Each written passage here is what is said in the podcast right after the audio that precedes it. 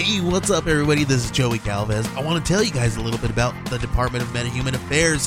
This one is a story about a team led by a retired sidekick, two felons, a failed actor from Broadway, and a reprogrammed cyborg.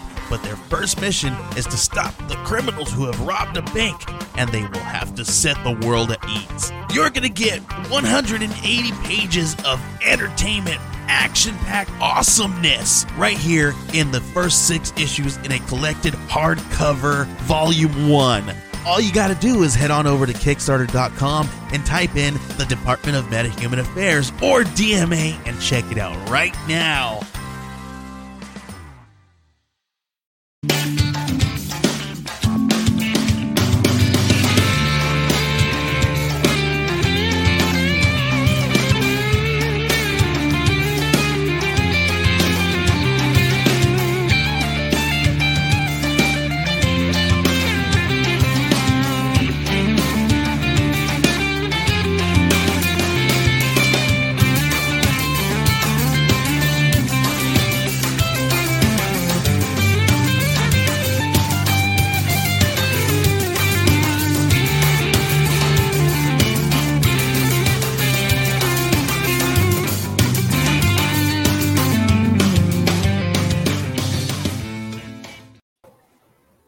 Welcome to another episode of Creators Outlet, brought to you by our friends over at the Inked Marketing Team. Well, hello. Hi there. Do you know who that is? Nat says hello. Hi, and welcome to the show.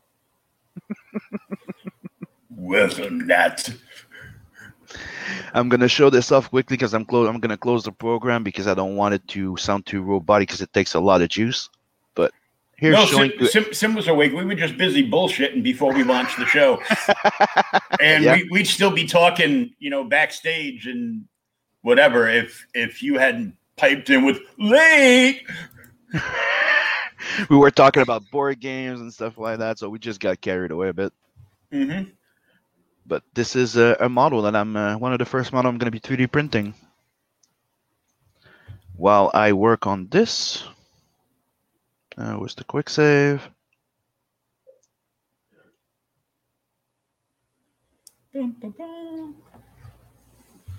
Boom.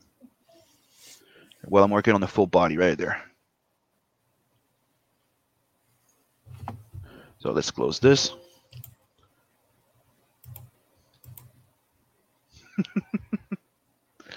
so now Good. we're back to 2D. and here's a little spoiler from uh, Luani in Tales from the Night 2, where she calls her bike for backup.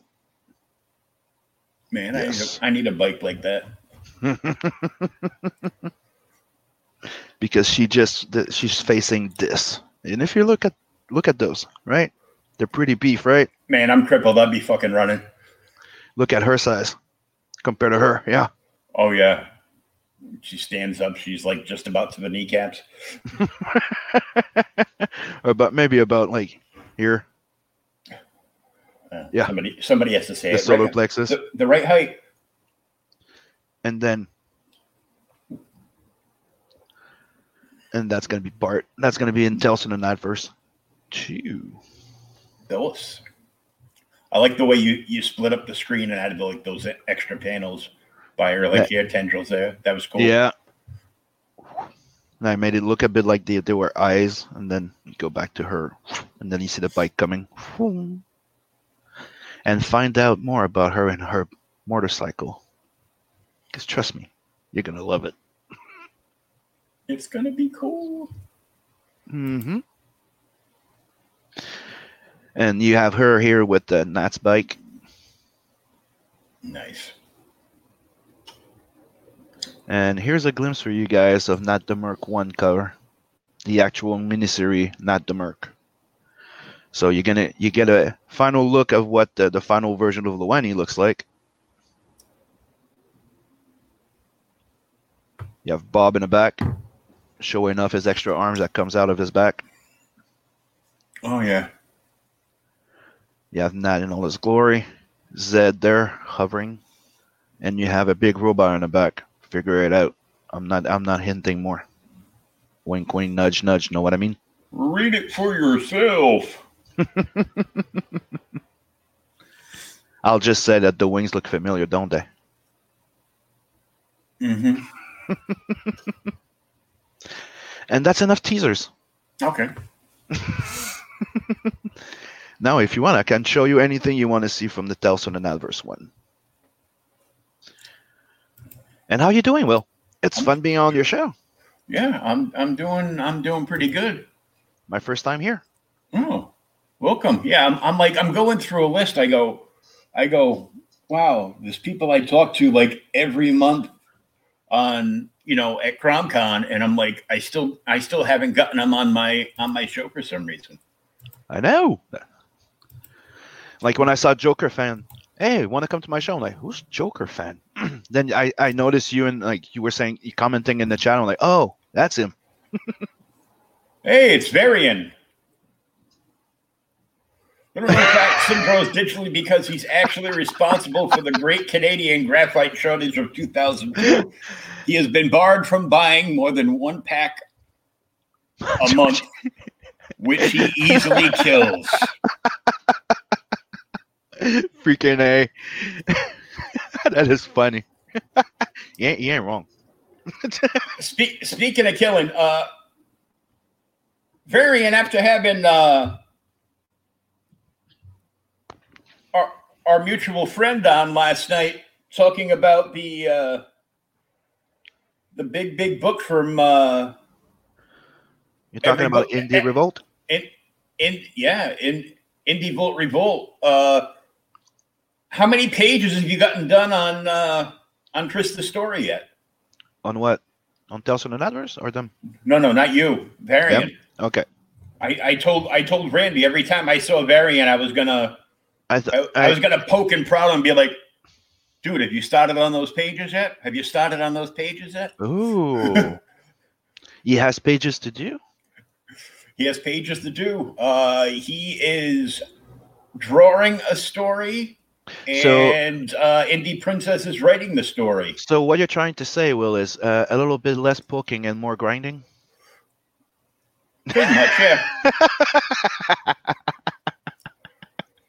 You- You're gonna be sleeping in a chair and on the couch quite a bit to get those get those pages done on time. You know. Get to work, man. Like Mike said, the bigger they are, the harder they fall. Yeah, I'm I'm pretty big, and yeah, when I fall, it's a big thud. See, the everything behind him used to be hooked to the ceiling. The big thud brought everything down. Yeah. Well, I could. I got I got the twenty foot ceilings. Hey, Hex Allen again. Hail Hex. Yeah, Hex, Hex showed up. Hex showed up last night. He uh he was listening and watching uh Randy and I. Yeah. was there too. oh, hot But- sugar. I, I watched it, but later. I, I watched it on the replay. Cool. Because, you know, fun fact that a lot of people don't know, I do have four kids. Two of mine and two that, you know, I adopted in a way. They're like mine. I fed them and they kept coming back. Yeah. Yeah, it But happened. dude, I, I, I, had two boys and now I also have two girls. Um, I'm a happy little parent. and, and and you make and you make comics and now toys. So you know, what could be better, dude? and animation. And animation, yeah. Hello, chat from Hex Allen, and hail everyone from It's Sugar. Hi, Sugar. Uh, check this out. Here's a little something I released last week, but I think Friday or Saturday. This is Nat the Merc was created in 2009, about when I was in college, Mm-hmm. and I wanted to do so. Uh, I, in 2009 I was re- I, I was releasing uh, Wolf Dragon, and one of the first advice that was given to me is make sure to create characters that you can cover everything you love. And I was working on my sci-fi because I I'm a big sci-fi geek. I love sci-fi movies. I love heavy metal, stuff like that, right? Mhm. And I came up with Nat the Merc. And the first story I ever wrote was called Planet 69 as you can see here. hmm I'm, And- I'm having flashbacks to my college days. I'm like, yeah, this all makes perfect sense to me. so the entire project was at the end of the school the the the, the program in college right we had um, there was no uh, i forgot i forgot how you call it but in french it's called stage it's when you go uh, you go work for free for a company to earn your creds? Oh, interning. interning yeah. You go interning and that's your last type of course that you have and that you know your evaluation makes it if you make it or not. Mhm. so back then there was a they they didn't have any. So we i came up with my own and i and i came up with a proposal and it was accepted by our university and we did a simulation of a uh, of a small animation pro- um, production so what we agreed on is we were going to produce a trailer of Nat the merc so we had an actual award-winning uh, pro- uh, producer coming on and stuff like that and we it, we just never made it because the idea was to make it make it to the point of uh, the animation, but never make it to the animation. Get it? Mhm. We made it. Everything was made. It didn't get animated, but I always wanted to make it as a comic book. But when I was approached by Zidara, he, he wanted me to do something just about um, shorter, not a 20 pager. And tw- so I did the first story that you find in Tales of the Natverse 1. That's the, then the first story that came out. Well, this story, I'm redoing the entire thing, but for Tales of the Natverse 2. So I'm actually working on the original story, which this is the only thing I have left. I don't have the script, I don't have all the layouts and anything because my computer crashed and I lost everything except this and all the 3D models. So I shared that the other day, so let's just watch it. I just changed the music because I did not want to have a copyrights. It was actually required for a dream. Remember the song from the movie? Oh, yeah. Mm-hmm. Requiem for a Dream. So here you go. Let me know. Uh, I think I put it. Yeah, it's on.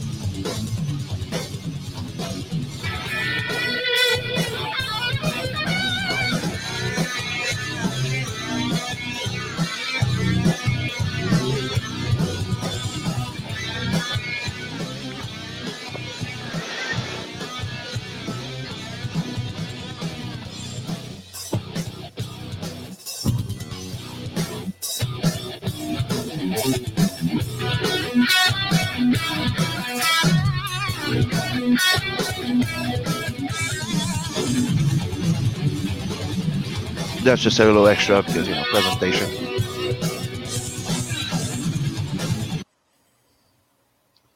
Yeah, that ending was badass. that little animation. Yeah. Hex says you have no interest in sci-fi. You're just into sparkly vampires.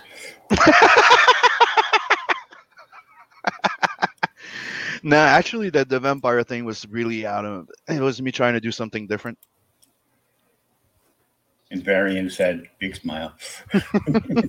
My first comic book was actually something called the Wolf Dragon, and what it's all about, it's um the pitch was all is uh, the last dragon born in human form, bo- uh, ra- uh, raised and trained by an immortal knight of, of honor, hmm you know, uh, dedicated to keep the balance on you know on Earth.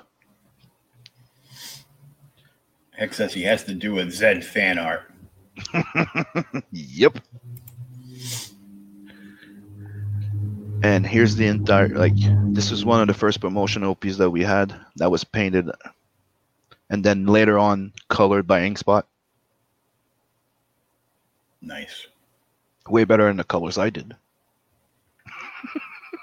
Yeah, because it's kind of like you know a remastered version. Yeah, it's freaking awesome, and that's gonna be the interior, the interior front cover, and the credit page. Nice. And what else can I show you quickly? That's not on the campaign. oh.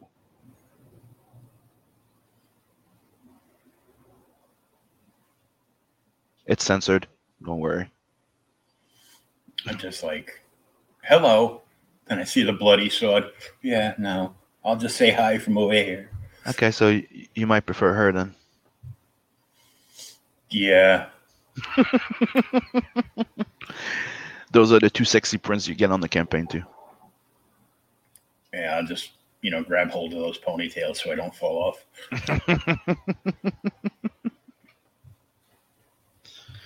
There you go. Showed you a little few things that are new there. As a, hey, my first time on your channel. Yeah, that's pretty cool. I always like breaking news. now if I now if I just had, you know, some some good animations to play before we had the breaking news that were quick. Uh but hence I don't I don't know how to make any of those yet. I definitely don't have any programs. So uh Yeah, yeah, dude. One, I, I would like I would like to be able to have the time and like there's so many I would like to do. To be honest, like I'd like to have like a full. Uh, I would like to be able to when I get to Nat the Merc, the, the Mhm. campaign for actually Nat the Merc the series. I would like to have a fully short animated intro like an an- like an anime series. But I don't know if I'm gonna have time, so I'm not making promises. But this is what I've been trying. So you've seen one of the first animated that was there.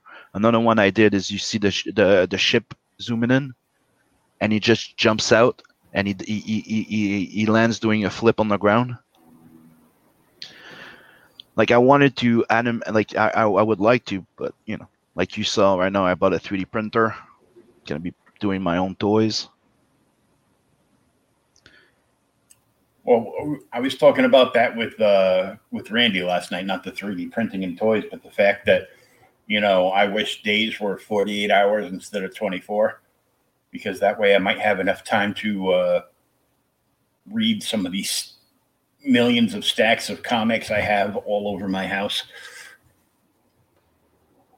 Why? You why don't you have 24 hours in a day?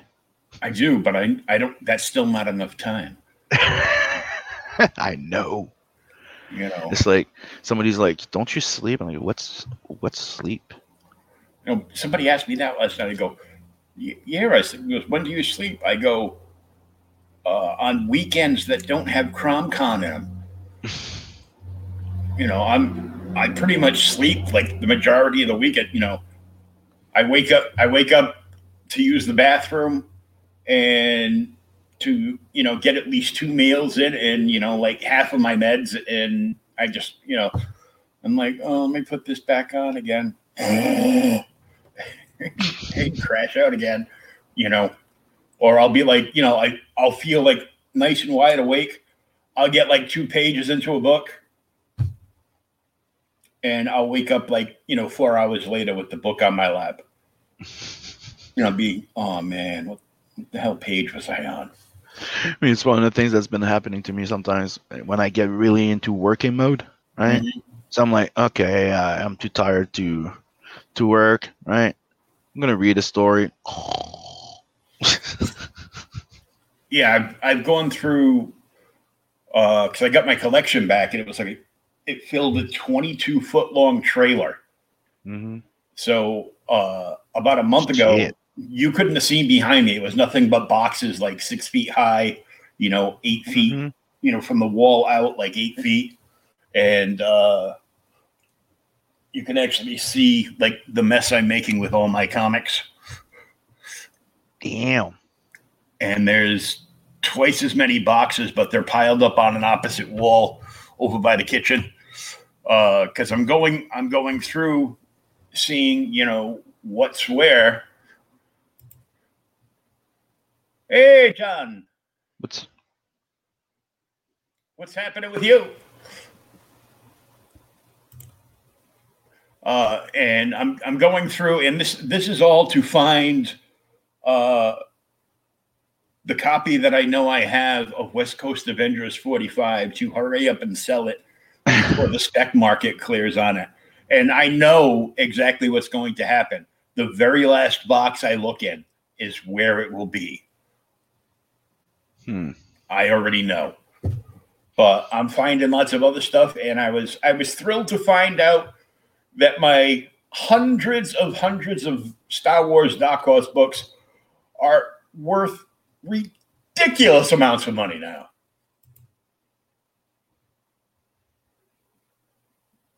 Just about to take a shower and stop being lazy for the day. Never stop being lazy. You got to set a standard, you know? It's, it's called highly performing uh, laziness. Exactly. So uh, tell us exactly what's going on with Natverse and what's going on with uh, a new campaign. What do you mean new campaign? Well, you're you're working on issue two now, so you Oh, get okay. you're getting prepped for a new campaign uh, in a few months. I hope. Yep, I'm getting prepped. Actually, there's two campaigns that are being planned because I'm uh, uh, people were asking for a fully colored or a black uh, black and red edition of Blood Hunt, Oh, cool.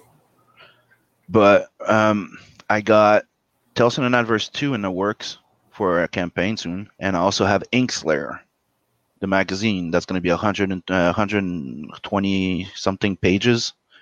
So it's going to be five shorts, uh, five 20 page stories right? That that's going to be in three issues of Inkslayer, making all the stories sixty pager. So it's like like mixing heavy metal magazine, and remember those big uh, big books you used to buy, like the super packs, and you would buy like a DC one, and you have five issues of DC.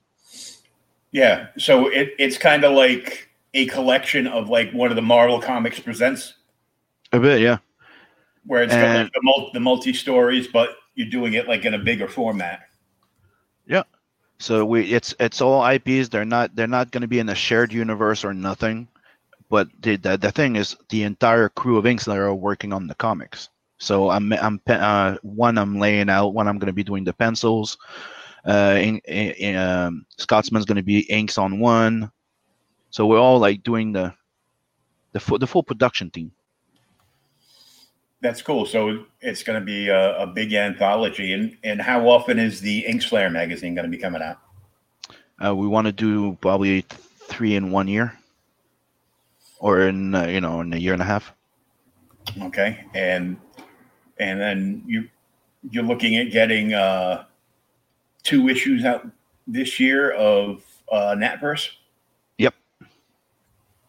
I'm get uh, um, right now. I'm, I'm waiting for the colors to come in because we know we're all getting to know it. Uh, t- to it's a new team, right? And well, we're, we've all been work. We never worked together, and we all have other other uh, other contracts and other things to do. So we're all learning to you know mix and match and work and balance stuff out. So Mhm. and you know I also added 30 pa- uh, 10 pages and 20 the, the the old stuff of Nat is getting recolored, so that's why we're a bit delayed. Because instead of printing and fulfilling this uh, this month, it's going to be going in April. Mhm. So um, I'm planning. I was the original plan was to launch the campaign for Telson and Adverse two in May, which is my birth uh, my birthday month. And you know I wanted to have the the third one done by the end of the year. So when I start next year, you have Nat the Merc. And in- in Inkslayer, you're also to have a you know standalone story of Nat and Luani, and maybe even one of Luani herself. So all this year, it's not the Natverse galore. Like I'm into this for like two years. I'm gonna have other things coming out too, like the Blood Hunt Duck Salem crossover that's happening, written by Brown Kreisgau. That's gonna be penciled by me and finished art by uh, Preston. We're mixing our style like Greg Capullo and Tom and Todd McFarlane would. Mm-hmm. So I got a lot of stuff coming. That's always going like, which campaign? Which one? What do you mean, which one? Well, I have 37 books And Hex Allen wants me to draw sparkly vampires for some stupid reason. I know, right? But like, uh, to for people that don't really know, the, the the idea for Tales from the Natverse, it's it's an anthology series, and it's it's to build up. It's like a world building experience where I'm introducing new characters and to the universe. So when we get to the not the Mercury, I circumvented all those. You know, it's like Marvel had years to build up their their backup stories and everything. So I'm doing that in three issues of from the Natverse, standalone stories, and then Nat the Merc starts. So when Nat the Merc starts, we are gonna follow Nat the Merc and discover his, his genesis. Like he's he, we're, we're you're gonna have caught up to what he knows, what's been in his past. You're gonna know from his childhood, his friendship with Zed,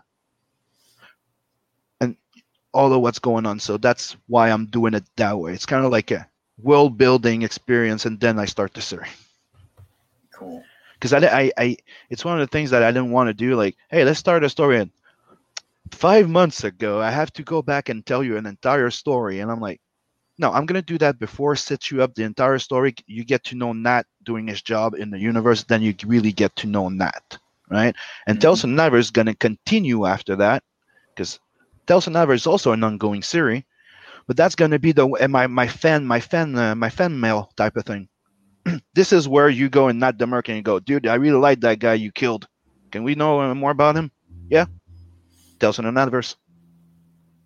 and you know back you know that's the that's the same thing Dark Horse did with uh with Star Wars you know the the aforementioned evil evil empire there Mm. uh where they uh when Dark Horse had the license they turned around and they they started up the uh the the tales Tale, Uh. they did they did the Tales of the Jedi early on when they first launched Then it was uh, Tale of the Bounty Hunters, if I remember. Yep. And then they then they did uh, one that was like a big fat book, uh, you know, ta- tales, you know, ta- hmm Star Wars tales or or something like that.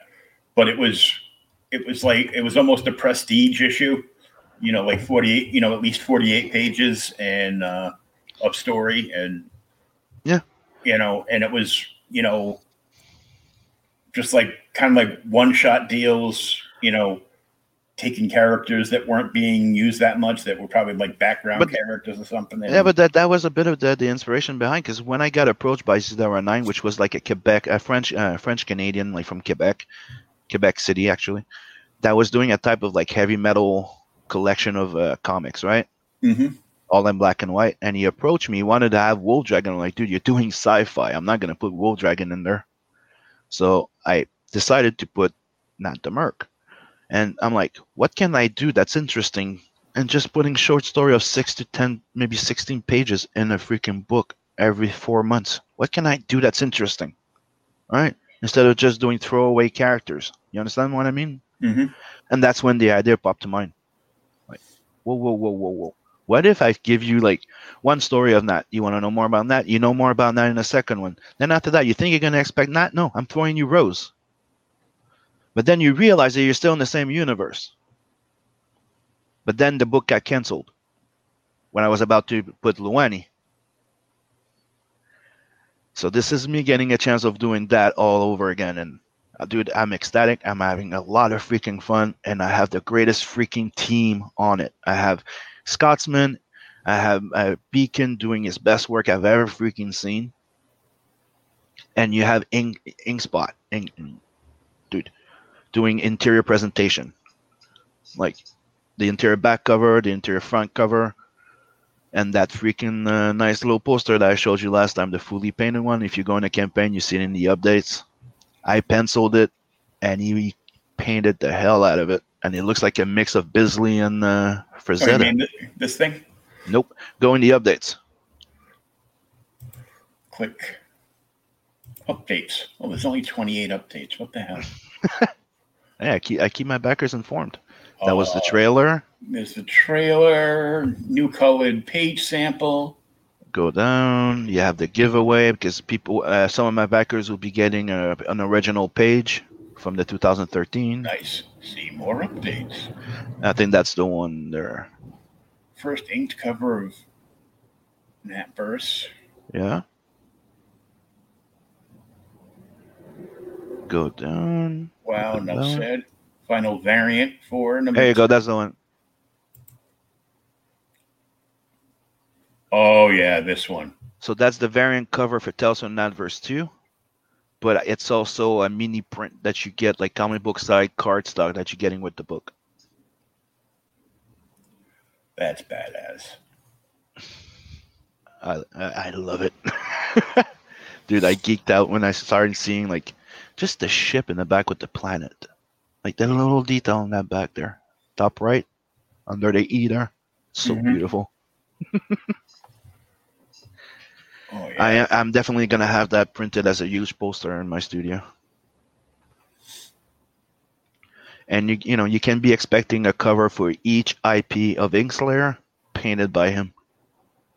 nice. Oh, we're going all out in Inkslayer, dude. It's uh, we're going, we're levels. You know, we're we're putting everything like our manga, anime, uh, American comic, European comic, everything influence in there. And we're trying to bring you the best quality we could do, as if we were part doing the heavy metal magazine. Yeah, I loved Heavy Metal Magazine like forever. Mm-hmm. Might have something to do with boobs, but I still love Heavy Metal Magazine. Oh, dude, it's it's the fact that you had stories that weren't always that were surprising that you didn't you, that took a freaking twist sometimes. You- hmm I just got mad, you know, because every once in a while you'd get an issue that, you know, every story in there was, you know, to be continued. And like, this is worse than reading a comic. Yep. And then you know you, you were like, hoping that I you didn't five miss it. heavy metal stories, you know, and I, I'm hoping I'm not gonna, you know, I'm hoping that, uh, you know, my LCS get gets their order in because if they don't, I have to go from like, you know, store magazine to store to know, magazine store. yeah I, I have to go from like you know store to store like the uh you know the pharmacy stores and all like those little things like that to you know and then then i gotta you know kind of like i'm like six three so i had to i would have had to like you know basically get down and crawl on the floor to look through all the magazines until i found like a heavy metal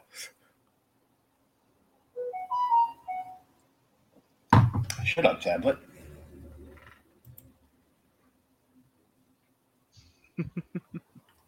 It's just crazy. And what what I would like to do also it's um when you're gonna be backing uh the Inkslayer book, Mm-hmm. um, we're thinking of having one mini sculpted by me for each IP at the same time for one of those special tiers.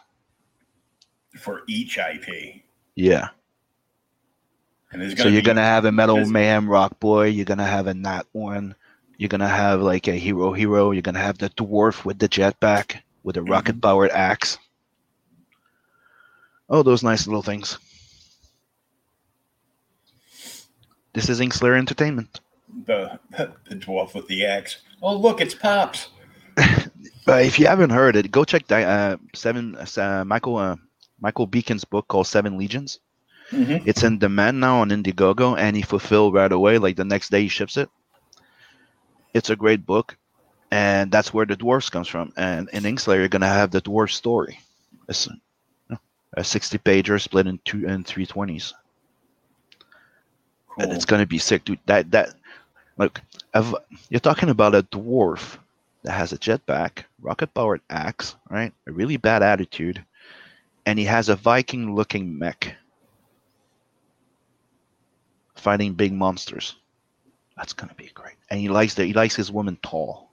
He likes he likes to climb. Mhm. Great guy. Can't wait. I'm enjoying it. Oh, I like him tall too because you know I'm I'm crippled. Some days my knees are so bad I can't I can't I Dude, can't stand to get stuff off the top shelf. I, I like a challenge and horizontal and on, on horizontal we're all the same height. Mm-hmm. There's just small land to cover. exactly. And no Ahoy, sparkly vampires. Nope, I don't like those.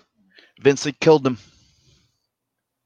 I know if you if, if you know anything about Vincent, if you get if you backed it, you got a print with it. And one of the biggest, uh, one of the first promo piece was him killing uh, Edward and the what's her name? In a don't- really dark alley. I don't know. Some somebody gave me, you know, they gave me a bunch of like books because they know I like to read. Mm-hmm. Uh, when I was in the hospital for like Christmas, and one of the books they gave me was Twilight, and I, I took it in and I put it in the back of the toilet. Like, why do you keep leaving this in the bathroom? I go, in case I run out of toilet paper. Because it's where it fucking belongs. Mm-hmm. dude it, it, it, no like i'm i like i'm not a huge vampire and stuff fan i i but i i love a good vampire story you know like if you tell me which one i prefer i'll probably say a werewolf but a good Mhm. vampire story is cool and i try and i wanted to do something that hasn't been done yet Oh yeah. Well, I'm a I'm a I'm a huge Vampirella fan, and uh, I love Dark Shadows. So i'm trying to look for the there uh, no that's not it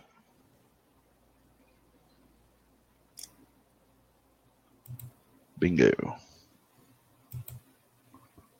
did you find it? yes i did Okay. it's right here Okay. Just clicked on it. Clicked on it already. I There you did. So you see Edward dead, his heart's ripped out, and you see Bella dead there too, drain of her blood. Job well done. Well, that was for the shirt. Trying to see a lower resolution. There you go. You see it better. Nice. That was done in 2018 when I started promoting Bl- Blood Hunt. And that was me trying to pull a bit more of my, going a bit more anime-ish style. Mm-hmm. So that's why a lot of people, when I went back to my more, my regular style, people were like, "Oh, you upgraded." Like, I like to switch up. Yeah, it's just what I normally do. But I just made it like this for something else, you know. mm-hmm. It's like you know, I don't know if you've seen the cover. That's not the final colors though. Hold on. There you go. Boom. Oh yeah, that's badass. What happened? I don't know. He's cleaning up. Because like one of the, you know the main pitch of Blood Hunt is I'm not selling you a hero or a good guy. He's a monster for hire. You're talking about the guy that wants to be the most badass assassin in the fucking world. He wants to be known as the Reaper, and he ends up being betrayed, sent to his death, turned into a vampire, and he embraces it. This is not a redemption story. this is a vengeance story. This is payback. Easily described as the anti-blade. Yep. I like it. and now you're gonna get a you're getting a crossover with Blood Hunt and Doc Salem. And dude, we were talking about it, and I I said this out loud, and we all said it has to happen. I'm like, dude, you got a I got a monster for hire, and you got a monster for a monster for I know you got I got a monster for hire, you got a monster hunter. It just writes its fucking self. Brian's mm-hmm. like, yes, it does. like they're made to hate each other. It's like we have our own Batman versus Superman type of thing hmm but with a with a new version of Dracula and a new version of Frankenstein. Which I'm like, I think we got something here. Oh, for sure. That's just a, that's just but- an awesome idea. And from the first draft I read from Brian, holy crap, it's gonna be fun. hey, there's deep ones. Do I need to see to say more? Deep thoughts, starring Sin. like, oh, dude, I'm gonna put some deep ones in there. I'm like, holy crap, yes. Mm-hmm. We got here. Oh, thank you, Sugar, for subbing to my channel. I can I, I can use every sub I can take I can get because So you got a sugar rush? yeah I did.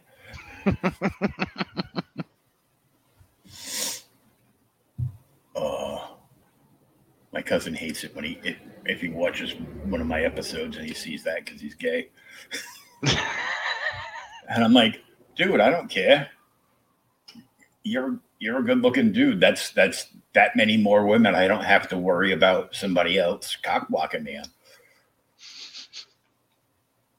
You know, I kind of I, I kind of do that to myself. You know, I take the mask off and they see my actual face and like, uh. Oh, your mask is off. yep. Yep. My mask is off. I hadn't noticed. Thought we were getting interviewed by Monster Hunt today. nope. Just a monster hockey fan. You know what? Do you want me to show you the first mm, five pages of uh, Luani? Sure. Boom.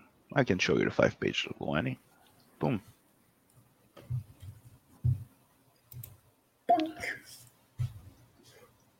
That's page one. Nice. You have people getting persecuted for being traitors to the Federation, for uh, you know dealing with pirates and uh, xenos because they don't really like uh, uh, other you know other aliens. Mhm. So they're doing a witness transfer. That guy there. Mhm. So you see the police, they're trying to transfer in the Federation police. They get attacked. You see missiles, people starting getting shot, and then you see somebody getting stabbed there out of nowhere. And then you see somebody decloaking in front of the witness eyes. I thought that was a cool move. That's fucking rad. And then, Holy shit! and run. as you see, he gets his face sliced off. Ooh. These are the uh, those three first pages are the pages I did in 2018, uh, nine, 18, yeah, when I was uh, doing uh, 19 when I was doing the campaign of Blood Hunt. Nice. So you have here. So he runs away. She's still following. You see, you know, still shots. People, random people getting shot. He runs to, towards the sky cab. Goes, let's get out of here. He goes, whoa, whoa, relax, guy. Gets shot in the thing. Okay, what the fuck? Gets out of there. And he sees the flying cab. Yeah. So she's at the edge there. She gets surrounded, and she's like, "You're like, what's gonna happen?" She's gonna kill everybody. And she's like there, and she doesn't give two fucks. She's ignoring them while she's they're yelling Jumps at her. off the edge. Holy shit. Then here you're gonna see she's gonna calculate all the distance. She's gonna be done in color, Mhm. and then she just leaps off. And then you got page five, where you see her getting down, going down. And then you see, you know, my wings to a lot of my inspirations: Armitage, Gundam, Immortal, 2000 AD, Heavy Metal, Meta Baron. Nice. wings to some of my friends' books, like there were movies. Here you see, who's that? I don't know. Looks like a vampire. And who's this? Who's the poor Hmm. son of a bitch getting kicked off a hovering bike? Sugar. and she steals his bike. And the chase is on. Yeah, and these are the five, the first five pages of Luani for Tales in Natverse 2. And who's gonna be who's gonna be uh coloring that one? I'll be announcing. You'll be announcing. Yeah, it's a, it- it's a special announcement. It's it's either Beacon. I think it's either Beacon or Scotsman. I think. Hmm. It depends. We're, we're all gonna figure it out when we get there. It's the best way, you know. Go by, you know, how everything's going, and you know. Yeah, but the idea with the book is uh, in Telson and Natverse, anything that has to do with Nat is colored by Scots, because he's gonna be the color. He's supposed to be the colorist for Nat the Merc. So that's how I made it. You know, you understand what I mean? So that's why. Yeah. So when anything directly uh, related to that, Uh-huh. uh, Scotsman colors. So the those those various books will have the same look. Uh huh. Yep. Yeah, I can see that. That that makes you know perfect sense. And that way, if people you know get that book and you know Nat makes an appearance and does like a little something something, Mhm. but it's not you know he's he's more of a secondary character in that book, and it's about this other. It's about a different Mhm. character. They'll still know that you know it's connected. Well, this looks like the Nat book. Uh huh. Like you know, it, it's Oh. kind of it's kind of a, a way of letting you know that this is more this is the current story. The other ones are Mhm. figure out when. Because it's the the Tales from the Natverse are not linear. Like it's not a linear storytelling. Like you're gonna you're gonna figure out like there's one story that's before uh, not Tales from the Natverse. Uh, the the Battle Royale one, the Royal Rumble one, happens during the minute the the miniseries. So there's a point where he's gonna Nat's gonna go. I have to go talk to to Elrica, and he's gonna walk in at the end of that short story and tell us the Universe one. Cool. That's what that's what I'm working with. So you understand what I mean when I say I'm trying to circumvent those 40 years Marvel and DC had to build up like uh, their characters before they really, you know, broke out.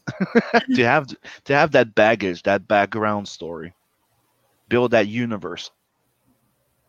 So you know when you start the Nat the Merc, you know there's pirates, you know there's federations, you know all the threats that are known there, and then you're gonna discover there's some new ones because that's when it kicks into high gear, into more of a Warhammerish.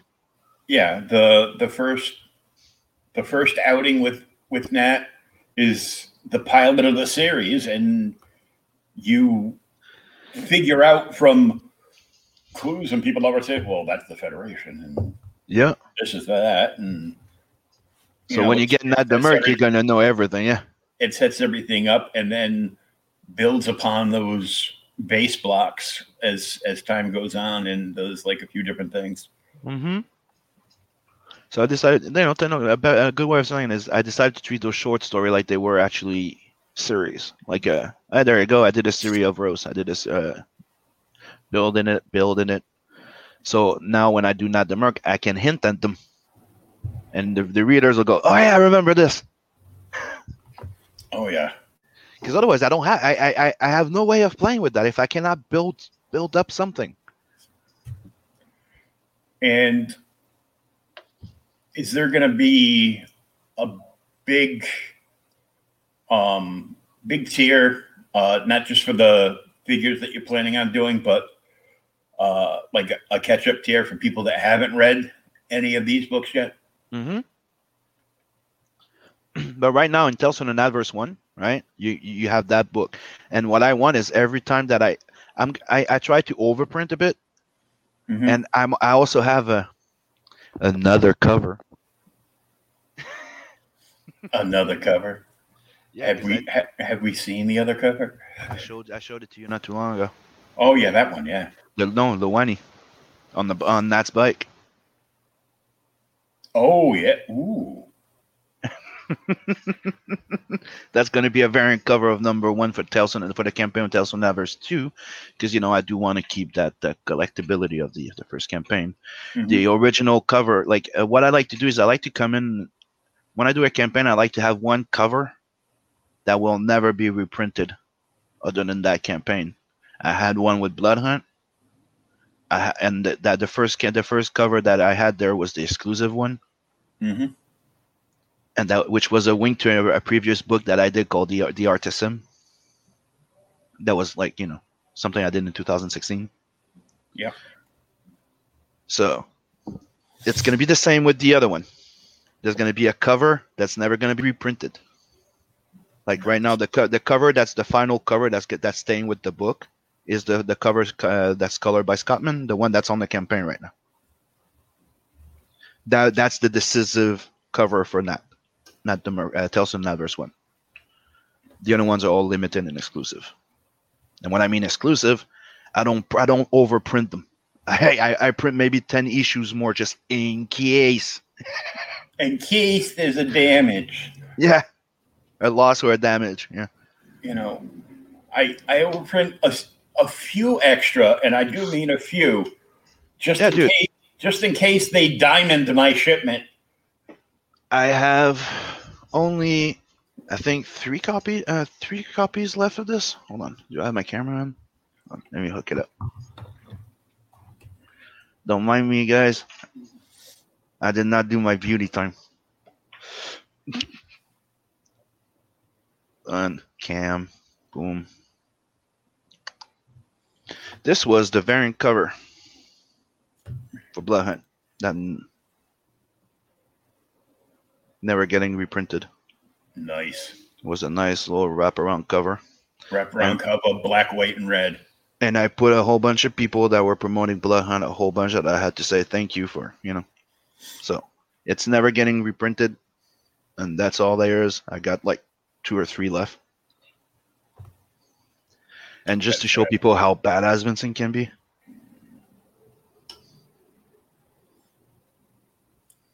Oh, there's a lot of dead bodies. Dude, it's a blo- it's a bloody mayhem from page one to eighty. Wow. My yeah, and one thing you you know from I I don't can do I. I try not to have I try not to have any books. Uh, I try to keep my books at sixty plus page. Because to me, I think it's a uh, a bang for your buck type of thing. Because when I was uh, checking my you know the market, I'm like, you have comics twenty page and they're twenty page, but you have twelve to sixteen pages of comics in there now. You have uh, the, the the European market, you have the manga market. I'm like, how can we need it in between? Where can I, me as a as a fan, feel like buying a book for 25, 30 bucks? I get my money's worth, and I'm like, well, if you give them a uh, a miniseries of three of three floppies, that's where I'm at. That's why my idea's always been if you buy, if I buy you a book, you're getting a self-contained story because I'm giving you a miniseries of three issues. Yeah. You know, if if I'm gonna spend twenty bucks on a book, I want a nice fat book with a lot of content. Mm-hmm. You know, And- And the more the more money we make on our campaigns, the more stuff I can put in it. Though, so that's why you know my books are- and I end up I'm going from 64 to something now 80 page. yeah, I think uh, Revolt is up to I think like 140 pages. Mm-hmm. They're only a handful from adding like an an extra 10 pages. In Inkslayer, we discuss adding like uh, maybe a 10 page swimsuit special at the end too.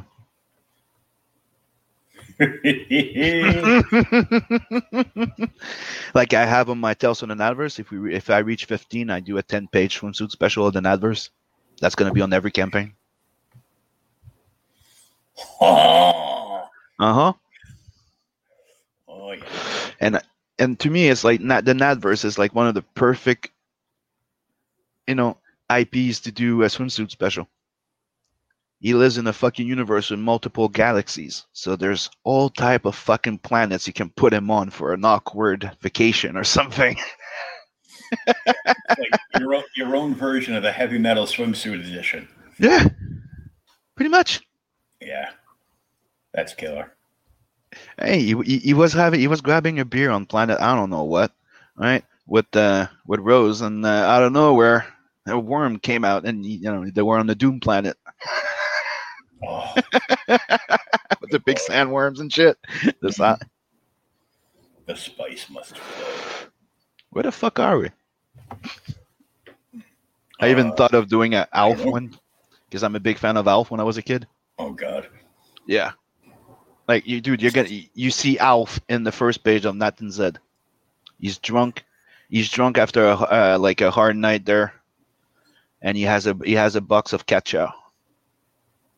and it's like a Chinese restaurant box. I like kitty litter. It stays crunchy in milk. uh, pulling lines from Ren and Stimpy from 30 years ago. Oh, dude, I grew up watching Alf, dude. I love that thing in the cartoon when they they did this uh, him in space, his home Mhm. world. I thought it was great. Yeah, I, I, I watched all those. And, But you know, Zed, the inspiration of Zed Mhm. is it's Alf mixed with Gizmo, with the colors of Garfield. That's where the idea came from. It's it's Gizmo. It's mix. and, It, it's Gizmo and Alf and the splash of lasagna. yeah, pretty much. That's an interesting combination. That's that's where Zed came from.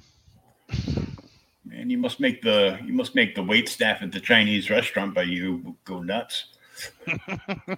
yeah, can you mix this, this, and this together?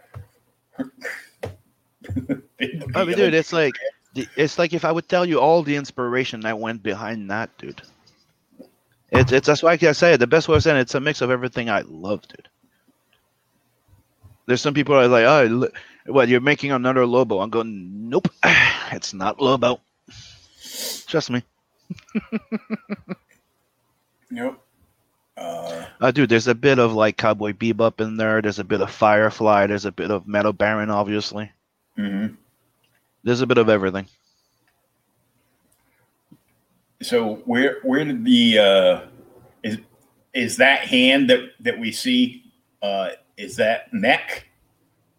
Hmm? Is that is Nat's hand like the Yep. The blue green? That's all neck, right? Yep. That's his arm. And it's not a cybernetic arm, it's his arm. He was born with it. Man, must, must have tore his mother a new one.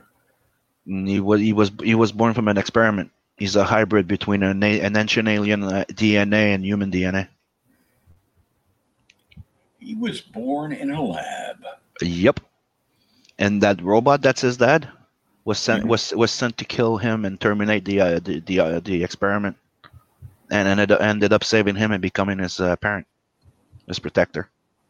So Nat was raised by an assassin robot.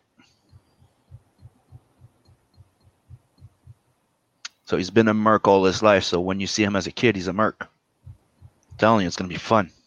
That's that that whole story right there of the of the assassin and the Mm-hmm. protecting the parent. That that's like screaming lone wolf and cub to me. Never read Lone Wolf uh, and Cub, but I did read uh, read the uh, Lone Wolf 20 oh, uh, 20,000, 21 2100. Oh yeah, the uh, the the short series. I actually came across like a handful of those, and I've been I've been finding them. I'll I'll eventually go through and put them all together because they're like all in like different boxes because uh, they came out from uh, uh, Wildstorm. Uh, so Good.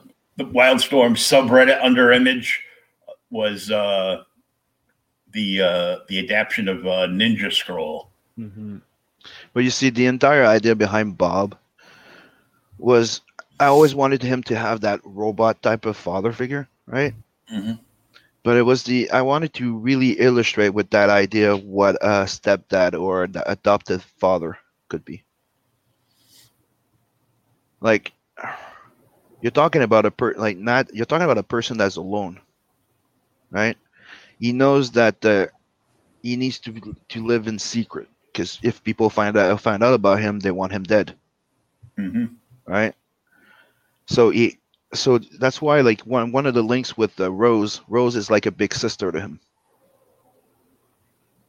like a motherly figure, like a big sister, right? And she was uh, she wasn't uh, she's like an homage to my mom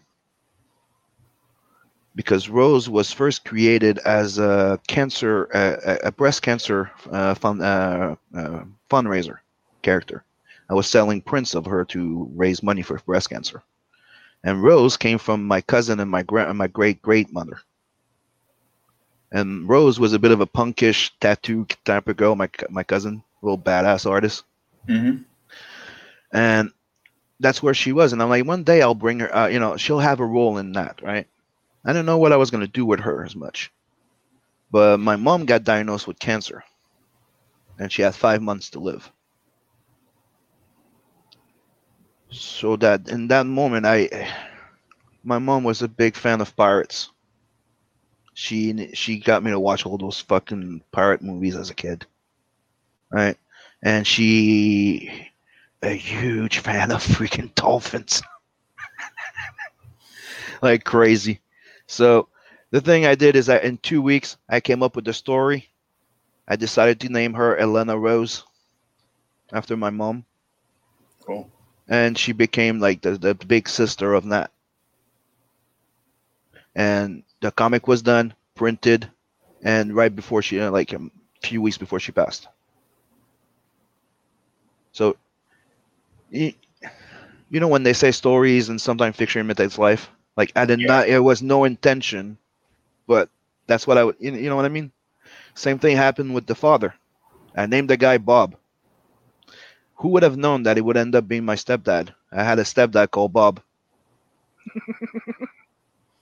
Art imitates life. Right? Yeah.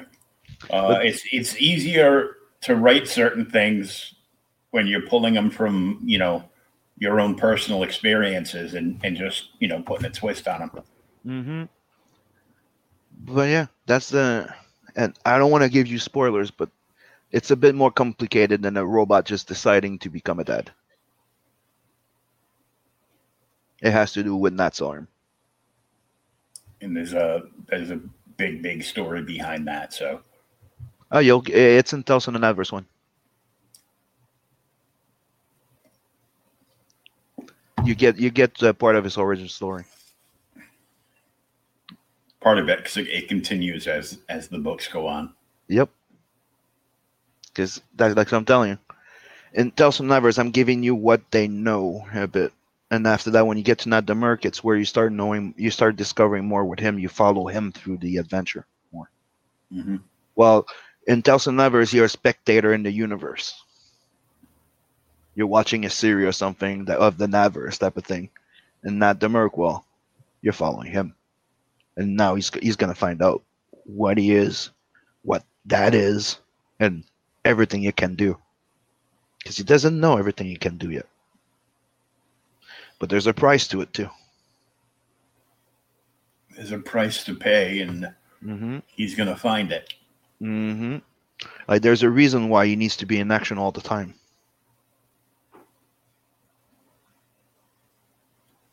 Because if he's not, you'll find out when you read the book. Yep, pretty much. I've been very vague about that arm. and I'll leave it at that. I've been vague about the arm accidentally on purpose. Yeah, I give examples of what it could be. Like, you know, one of the closest thing you can compare it to could be maybe like uh maybe an ancient an ancient living na- nanotechnology type of thing. Mm-hmm. It's a what it is that I can say. It's it's it's a four- it's a fourth dimension alloy.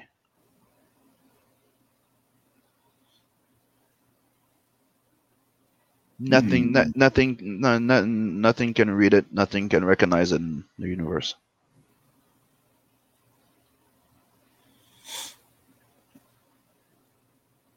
So if he goes, if he go, if Nat goes through some kind of scanner, it show it shows him minus an arm. Yep. Pretty much. And the energy it produces is not traceable.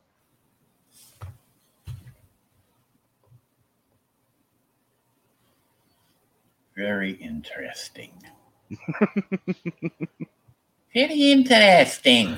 I've put a lot of work into into the Natverse. I'm, I'm telling you, like I've been working on him since 2009. It's my little, it's one of my babies. Him and Wolf Dragon are my babies. Not Vincent, Wolf Dragon, and Nat. Those are the babies I've put together. It's they're they're they're like my love story to everything I love about anything fantasy, sci-fi, supernatural. Like um, Wolf Dragon is highly grounded in my in my love for the Arthurian legends, Knights of the Round Table, mixed with um, Shakespearean. Like, uh, remember um, remember Gargoyles? Oh yeah. Remember that what they did in that universe, where everything mythic legends, even Shakespearean stories, were real. hmm That's Wolf Dragon's world. Cool. I like that one already. And in that one, you have you have Wolf Dragon, the last dragon born in human form, right? And you also have Demona. So those are the two characters coming out with that that IP that I'm planning on coming back in 2022. Keeping busy. Mm-hmm. And Demona is a demon babe, and she's badass as fuck. She's the protector of everything. Uh, she's the protector of our realm, you could say. A mix of, um, you could say, Lady Death and Doctor Fate. You could say. Ooh. That's a that's a bit of power. Uh huh. Yeah. Like when she when she was um when she was working for the the the, the demon king, she was called uh, she was called um the dragoness. She was his top warrior until she freed herself And is now defender of the realm. in our realm. Yep.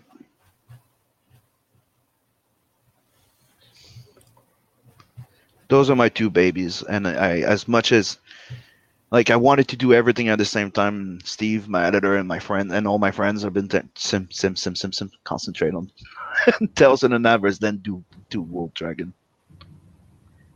I want to do everything at the same time, like Yeah, you're saying. I, w- I wish I had like 60 hours a day, and I See? drew like I We're wish I could draw. that conversation again. I wish I had the flash powers, or at least Superman speed. You know. Mhm. you know, which is just about the same thing. But uh Well, you know. yeah. Yeah. I Like, d- well, like I like I told Randy, I go with with everything else I do during the day, you know, not including my old man naps, uh, you know, I need like probably like another 12 hours a day so I can, you know, at least, you know, dig a few chapters out of a prose novel I'm reading or, you know, get like a dozen dozen or so comics on the uh on on the on the on the book poop stack as as uh, Daphne Lange likes to call them. book poops. You know, those stacks of comics and, and novels that you've gotten stacked up everywhere all around your house. And yeah, I do. I have probably like 60 book book poop stacks, most most of which are uh, attributed to the fact that uh, all my bookshelves are inside my local comic shop. And he, he got hit with a flood in his back room, so he's got to clear everything out and Ooh. do a bunch of stuff. I go, I go, I don't need all of them back because he's got five of mine. I'm like, but I could use probably two of them right now. I go, you can do like one of the, you know, do one and then, you know, the following month do another one. You know, I, I can stagger it out like that, but I need which one. I got no place to put my stuff. I got, You got I a lot of room, just not a lot of room to put your stuff there. I had to repack uh, probably like a couple of hundred books back into boxes and shove them underneath a, a six foot long table I have with toys all over it in the in the kitchen. And I'm just like, oh, need bookshelves. Need lots of bookshelves. I got a little folding table next to next to my uh I've got an actual end table on one side that has four stacks of books on it that just keep getting higher every day. I've got another table that's got stacks of books, like a little a small little folding table that's got stacks of the books on the other side. I go, I go, I don't need that little folding table. I I need like, you know, like a four foot bookcase there, because that way I can just pile all my book poops Dude. There and and just pull stuff out as I need it to read and stuff. Don't don't look at my mess, but this is behind my computer. This is like my big hard places, right? I have a whole Mhm. bunch of books. Alien, you know, alien there. You have shelf there, Mhm. right? Two two shelves full. And there, there, there my my closet. That's all fulfillment, and on Mhm. top, all books. And Firefly game and uh, Arkham and a whole bunch of board games that I like. Oh, cool. yeah, mine you can't really see too much. Well, you can see the big mess behind me, so you know. Mm-hmm. You know, it's like, Oh, what's that figurine there? Oh well, this one is a little Joker, Mm-hmm. and on top of that, I have my minty fresh copy of ENIAC. And this is a glow in the dark Spectre. Huh. Glow in the dark. and then I then I have some original artwork. I have a uh, Joker pencil sketch from Ken Hunt that used to work at DC. Mm. Uh, Looks like a Gimli. yeah, he's he's he's pretty good with his stuff. And then I have uh, Alex Cormanch, who did this really badass one for me uh, at the last Batman Day I attended back in 2015. Before uh, before I decided in 2016 that I was going to just you know jump head first into a coma and and chill out for a couple months. It reminds that that one reminds me of. I remember this series called The Batman. Yeah, Everything was very squarish, and the Joker had a you know a crazy vest. Oh. You have Charlotte Lu, Luke, Luke, uh, Lukowski that just joined us. Oh, hey, Cheryl.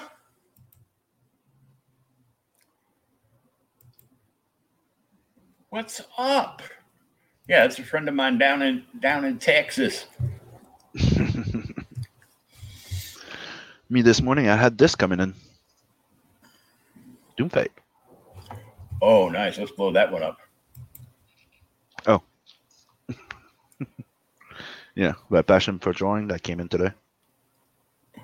Very cool. Mm-hmm.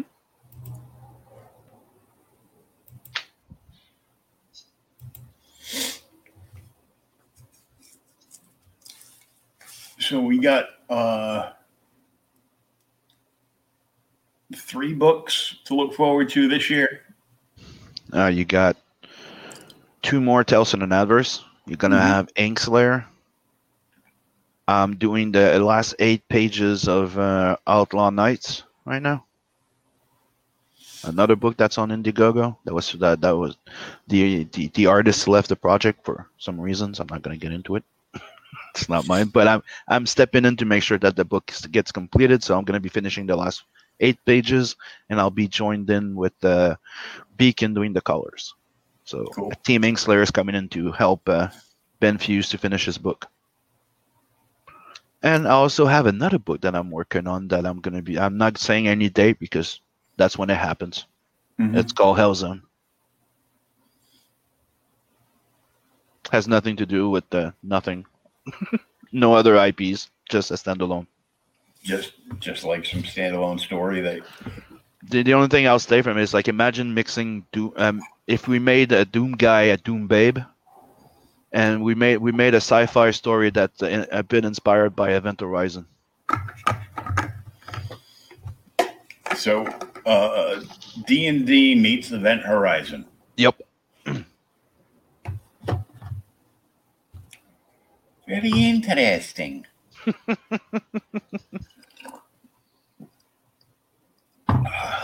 It's just a little something that one of my friends pitched the idea, Mhm. and I start and he goes, "I want you to finish writing it," and I'm like, "Okay, I'll do it," but it's something I'll put on the side. Just a fun little project, and it's I'm using a more sketchy, more Bisley-ish type of finish. Mhm. So it's just a it's just a fun you know side project that I got. Hold on, maybe I could show you a little something, A little something, something. a little something, something. Uh, let me go back my comic books. Hellzone. Uh, here's the first cover I did for it. As you can see, it's a more gritty look. Oh yeah, that's cool though.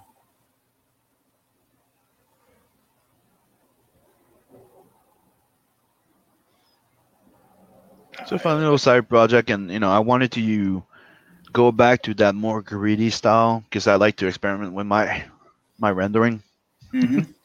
and I always like those greedy-ish 2000 AD Bisley, you know. So this is me doing that anyway. Yeah, she's got a BFG. Mm-hmm. The big yeah. Big effing gun. Yep, and this is what we did because we thought it would be cool to have a chromium cover like this. Oh, that came out awesome.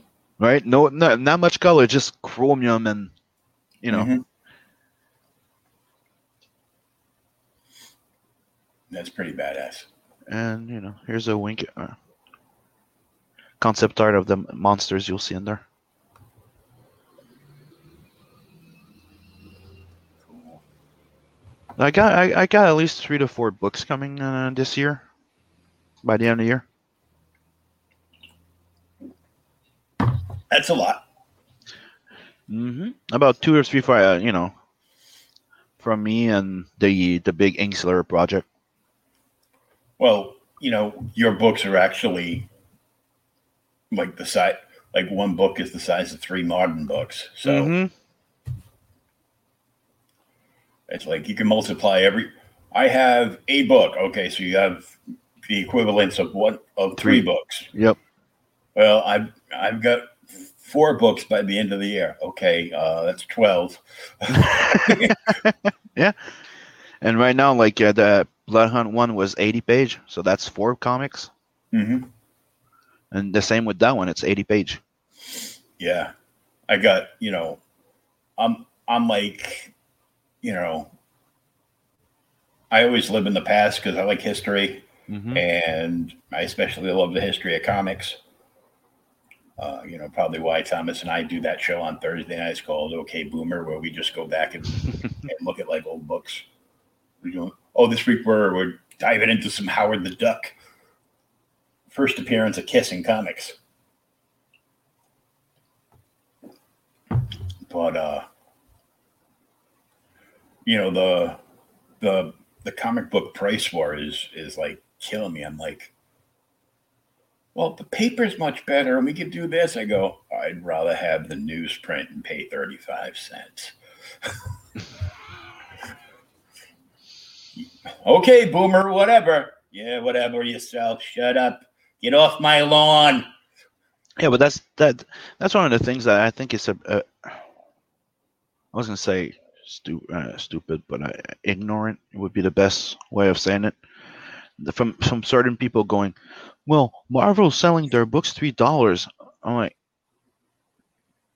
Marvel prints twenty thousand copies of each fucking book. They pay twenty five cents each. We pay five dollars our copies, Mm-hmm. and that's if we print a lot. Because some of mine cost nine dollars in the beginning. When you start calculating for like a hundred or you know backers, and then the more you go, the, the less it costs you. But it's like, dude, get me to the point where I can be like Marvel, and you'll be paying my book ch- way cheaper. Yeah. Those two morons just go up and up and up. They just, you know, now they're six dollars now. The, uh, all the mainstream uh, DC and stuff like that, they're made, selling their floppies at six dollars. I'm like, no, no, people they, are complaining about us. they went up. They went up again. Yeah, six dollars. That's what I saw. They went up to six dollars now for a floppy. I, I saw I saw more like I saw like eight bucks. Uh, the only one I bought at eight dollars because I don't buy uh, comics that come out. I just bought the the Last Ronin. That's the only one I saw like eight ninety nine, and that's because it's giant. It's it's bigger than a comic. hmm Yeah, I bought. I think I bought like the third print of, of number one. I bought the third print on number one. I bought the director's cut because I was late on it, but I bought the director's cut on number one. Yeah. Yeah, I just I just bought that you know that one because I wanted to you know I wanted to check it out because I, I don't really read the turtles. Mm-hmm. You know, I of course know who all the turtles are and you know But you have to admit, most of the that villains. And I when used to you- watch I used to watch the cartoon, but but you have to admit that when you heard that, that for the first time after thirty fucking years, plus Mhm. more than 30 fucking years the two original creators got together again to create the final story you're like motherfucker i'm showing up Mhm. just, don't- just uh, don't disappoint please don't disappoint don't go the, sjw the- on us the house. Yeah, I know, right? The house where uh, Mirage Studios was in the beginning is Mhm. only like a half hour away from me. So I'm like, I've actually, you know, I've actually driven by it on the highway and be like, you know, and the sign's still, you know, the sign's still up, like on the was up on the back of the house like ten years ago when I drove by there. You know the funny thing. The funny And thing with like, Ninja, wow. the funny thing with Ninja Turtles with me is, I was part of the generation where I didn't. We didn't get the comics as much Mhm. here, right? So I kind of like discovered them with the com, uh, with the, the the the after they did the deal, right? The cartoon you had the you had the more child friendly co- turtles. That's the one I got to know. I did see once in a while the images of Kevin Eastman. But you know, you're a fan of turtles when you're a kid. Then you grow up, you're like, yeah, they're okay. Then I found out. Then I discovered the actual original series, and I read it. This is what made me a turtle fan. It's not this. It's not the real. It's not the animated series as per se. It's the goddamn original comics of it. The Yeah, freaking the metalhead, the, the volume- yeah, Ninja the volume- Turtles. Yeah. Volume one, black and whites, and you know, completely badass stuff. Yeah. They were metal heads. They were freaking awesome. I'm like, dude, why the fuck did they cut them? like, like I understand it. Uh, It was a freaking smart move to do because you do Hi, have, Jesse. you know, you you you can make a more child, uh, a more like all age friendly of a IP. Like I could do the same with that, right? If somebody Mhm. wanted to do a more child oriented version, yeah, it's a, uh, yeah, you can do it. But I'll still do the not that I do. I'm not gonna change it. hmm You know, it's still, you know, you want to cut me a check for, you know, a few, a few hundred thousand dollars to turn my character into a child friendly cartoon. Knock yourself out. Give it a go. And, you know, go ahead. But I get a, I get, I get royalties of everything Yep. and I get comps of everything. How many comps? I get 50 comps. When you go to make toys, I get 50 comps of every figure. But that's when I then that's when I found out that they, they they split up really early. When they signed up the deal for Ninja Turtles, the series, that's when they split up, and that's when it makes sense why they stopped. Because at first, like, why did they stop? yeah, because the TV did this to our characters. yeah. But from I don't know if it's if it's the official tr- uh, real reason, but I think the reason why they really split us because one wanted to sell and one didn't. hmm And then one turned around and bought Heavy metal. Our favorite magazine. Yes, Yeah. and married one of the hottest babes and Julie. Yeah. dude. Oh, Dude, when she was one of the first actresses to have each leg insured for a fucking million because she was six foot one and gorgeous. Mhm. Like when you say somebody's worth the climb, she was worth the climb. oh yeah. Go going through my boxes, I found like probably like a dozen different Julie Strain books already. Mm-hmm. One one hardcover and you know a bunch of prestige ones. You know, Ju- Julie and Friends and you know just like you know her modeling up like the Vampirella stuff. Here's one of my favorite piece of uh, that I have here that I got a while back. I have the original heavy metal issue, Oh, nice but they made a hardcover one. Okay, it's limited. Oh yeah. This is who we're talking about. And she got painted by so many amazing artists. And see, you have the limited edition number right there. Oh yeah. And if you if you're a fan of it, go get it because they still have some available on the heavy metal website. And this is Kevin Eastman writing and Simon Bisley, the original story and script of the FAKK Two movie. That was a bit uh, blended out a bit. Mm-hmm. Yeah. Yeah, that's cool. That's one of my favorite books. I'll have to hit up Frank Forte. Dude, when you when you pack up all your vampire books to uh to send to me and uh Can you try and get that for me too? yeah, grab grab that from the office, will you? Yeah, try try try and get some. They still have some available on the heavy metal website, so maybe you could get one from your LCS. Oh yeah, if they if they got them, you know, I'll I'll get I'll definitely get one of the hardcovers.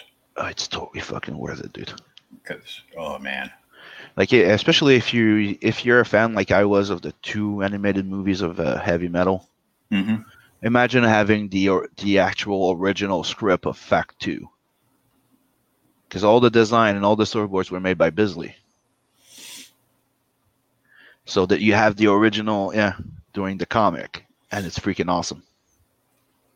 freaking Jesse James from Jesse James Comics just you know because he buys like multiple collections every day. Mm-hmm. he posted up the other day uh, somebody in a collection that he bought had the original pitch scripts for close to a dozen episodes of the original run of Star Trek. Oh shit! So you know, I'm I'm sure he'll be selling those. You know, starting probably around two hundred bucks or something. Mm-hmm. I'm like, that's just crazy.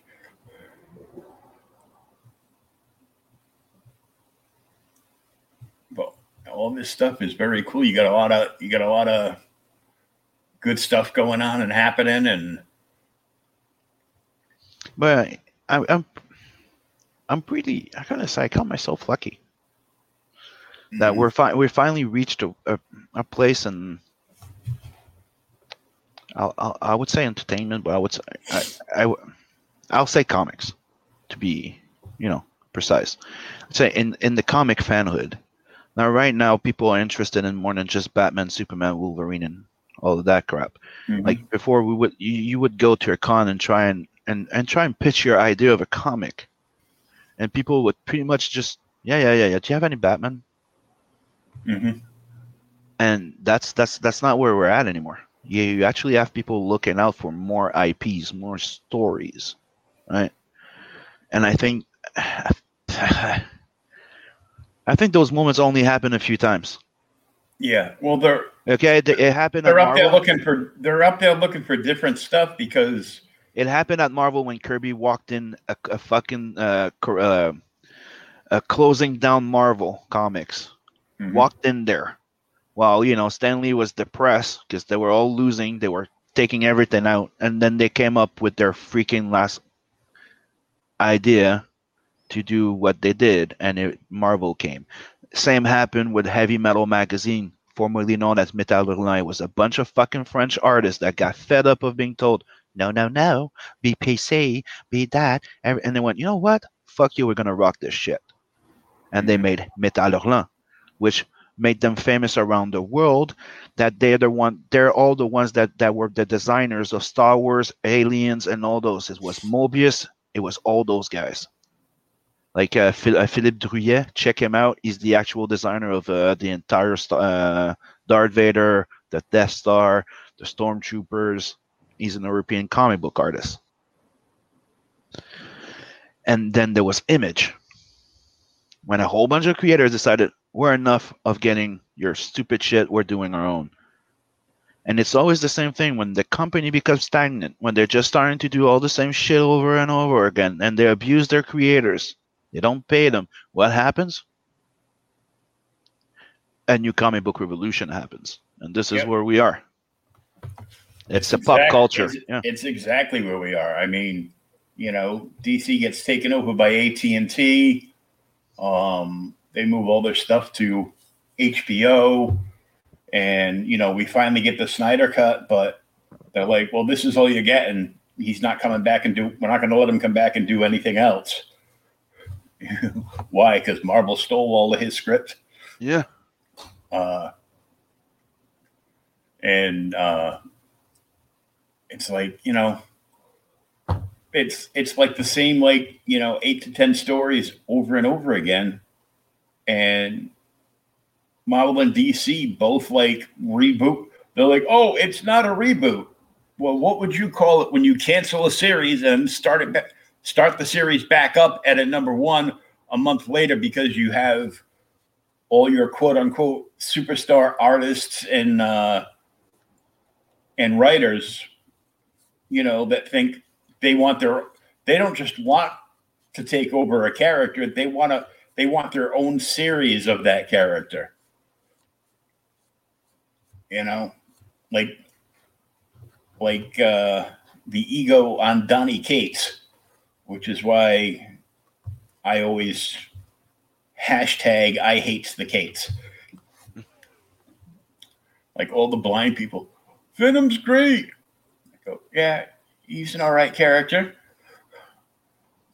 but he's not like all you're making him up to be. It's like you all love Venom because you were like kids in the '90s when when Venom was, you know,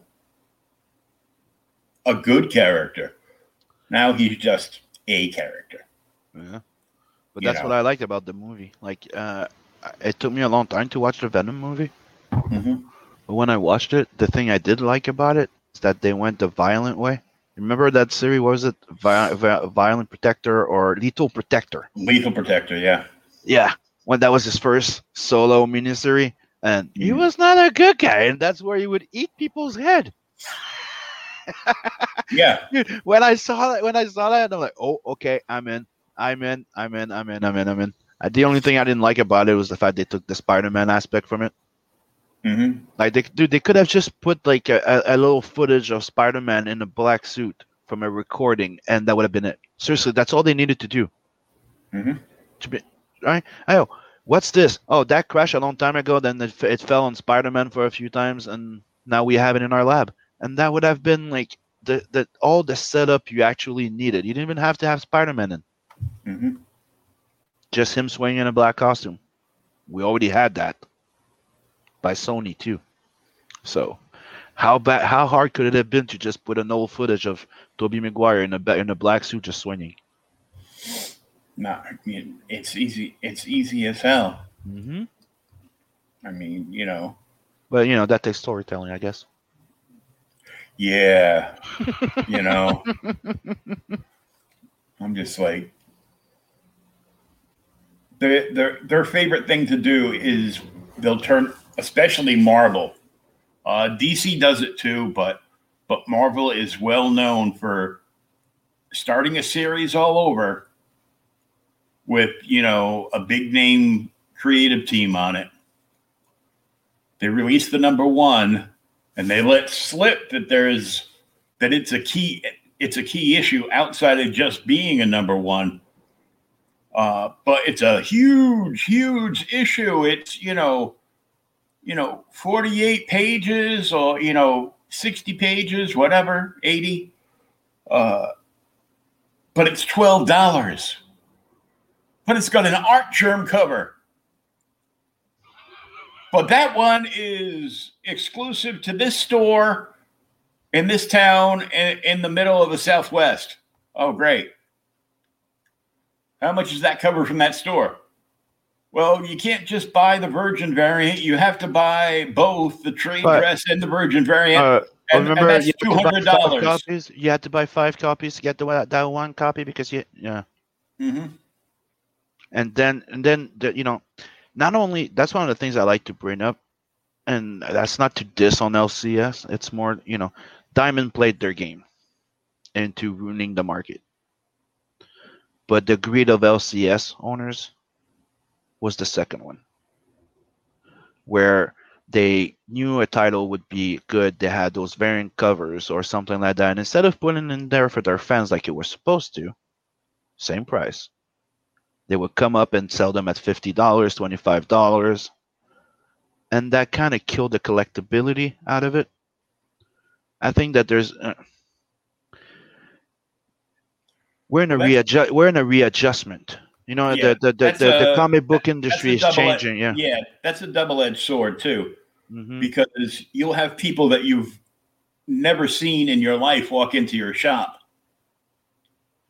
And they're just you know hey do you have blah blah with the cover by blah blah? Hmm yeah right there.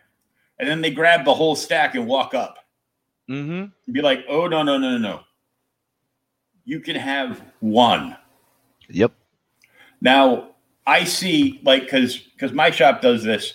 Uh, they don't they don't order like the variants unless somebody you know wants them, and then it's like it's not worth them doing it because it's like if they have to spend an extra hundred dollars on an Mhm. order, they're like, okay, well this is what you have to do. but do we understand that if Diamond didn't abuse the DLCS with the pricing, they Mhm. wouldn't have to be that shrewd to make money. Yeah. And in the end, like they, they would keep like let's just say Batman number one comes out and it's a very iconic thing. They order like a hundred copies, they'll put ten on the freaking shelf and wait later to put the other ones more expensive. Th- There was a lot of freaking things like that, and to me, it's not like oh no no like I said, they weren't making that much money. You know, you make choices, you do this, you do that, right? Making dem- demand and whatever. But the thing is, for a while, it was it was the fans paying the price for the shit. And now Yeah, you know, and now you also have the CDC. Was it the CDC thing where you have the comic grading thing? Oh, CGC. Yeah. Yeah, out of nowhere, they announce everybody that all your collectibles, all your fucking thing that are assigned are worth nothing unless they go there, and you pay you pay a big amount of money to get them certified. So Mhm. that also didn't help the collectability and the collection, the this and the that. and it, it, it doesn't help that you know they can't grade anything actually worth grading mm-hmm. because everybody's sending in every single book they get every week you know they go uh the the biggest thing that has ruined uh the collectability of comics is just like it was in the 90s the spec market Yep. All the all these shows telling telling you you know what to buy given the top 10 lists of of the uh of the you know the best sellers on ebay this week And e- everybody fell into the model that everything needs to be a number one every year. mm-hmm. uh they they do those and then you have uh the double-edged sword of a certain app that will tell you you know if you're you know what it, it's like a that book. scalper. It's yeah like the scalper thing, right? Yeah, it is a scalper thing. Yeah. The, you know, it's like in one way, it's it's a good app for you know what it was meant to do, but now all it's doing is it's leading leading the industry around by its nose, uh, telling people, you know, right making now, up Mar- shit and telling them, Yeah. you know, what's worth money. right now marvel is giving another big blow. Like i i as a collector i don't mind it in a way right? That's what i'm saying like double-edged swords right? Mhm. like getting all that kirby shit. Trying to get all those Walt Simonson stuff right now. Pretty it's not that it's not that easy and it's pretty expensive right? So marvel dc's pretty much being screwing up the pooch with all their pretty much their mainstream comics right? Everybody's saying they don't really care. The artist sub level, they're not investing that much. They're paying the artist really low level, right? Mhm. But they're investing a whole bunch of freaking money right now into reprinting all of that old stuff. That right now, you're the market of the people, the collectors like you and other people that have very valuable issues, not that valuable anymore because right now you can buy them. And most Yeah, people, Because- I'd because rather have both- an both of omnibus. doing- both of them are doing like you know the facsimile issues, but you know I live on you know I'm disabled, so I live on Social Security, so I I don't get crap. You know, I get I get enough money to buy like you know a few a few books a month Mhm. to, to read, but that you know that's about it. I can't I can't afford to go and you know buy like the first appearance of John Constantine, which is you know one of my And that's my point. It's like for a. But for they put out the they put up the facsimile for like five or ten, you know, five five to ten dollars. They they reprint that full book with the ads from that time and everything for five bucks. I'm like, I'll buy that. That way I can read the actual issue. Yeah. You know. Yeah, I'd, I'd rather buy my, like right now, right there. I have my uh, the Mighty Thor omnibus. I have my uh, uh, the the Fort the Fourth World omnibus. I have Kamandi omnibus. Dude, they cost me a hundred and something, maybe a hundred and twenty to get the entire thing. It would cost me what? that to get two three issues. hmm Well, I over there where you can't see on the on my windowsill, I've got I've got the the the red leather special edition Daredevil om- omnibus. Mhm. That's uh, you know all the all the Frank Miller, Klaus Janson stuff. Uh, then I've got the Hulk omnibus one. Yeah, here's another example. Go and try and grab the easy issues. What's that I- from? I have most that that's the uh, Claremont Jim Lee Uncanny X Men run. Oh yeah, Silvestri and Jim Lee. I I, I have a lot. the- I have a I- few of them, but try and get all of those right now. And that costs 150. And trust me, 150 buys you maybe one line of those, one row. Mhm. Uh, I've got a few of those. Mm-hmm. 'cause I, I recognize a bunch of them, but you know I haven't I haven't come across my actual X Men boxes yet. But uh, I bought the uh, the the X Men omnibus of the original uh, Age of Apocalypse storyline, Oh, which of course has the uh, has the Legion Quest story at the beginning of that. which one is that one? Well, it's it's the story that leads into Legion Quest leads into the Age of Apocalypse story. Age of Apocalypse. Got it. Yeah. Legion caused everything. Boys always Oh. starting shit. Oh damn you! Your original biz. Mm-hmm. And the other character I was talking about, Nice. Wolf Dragon. That's cool. Uh, the the Bisley uh, Nat, that's a print that gets unlocked at uh, at 10k on my campaign. Love the Biz, Oh yeah. Dude. Uh, a great guy, dude. If you get to meet him, go say hi. Like, The do uh, not be, dude. Do not be afraid. He's fucking amazing. oh no, I went. I covered uh, Rhode Island Comic Con, November 2019. Mm-hmm. and I got in early, you know, as with with my press pass, and because I was, you know, in a wheelchair, um, I went and I hung out with uh, Happy uh, Neal Adams for about forty five minutes.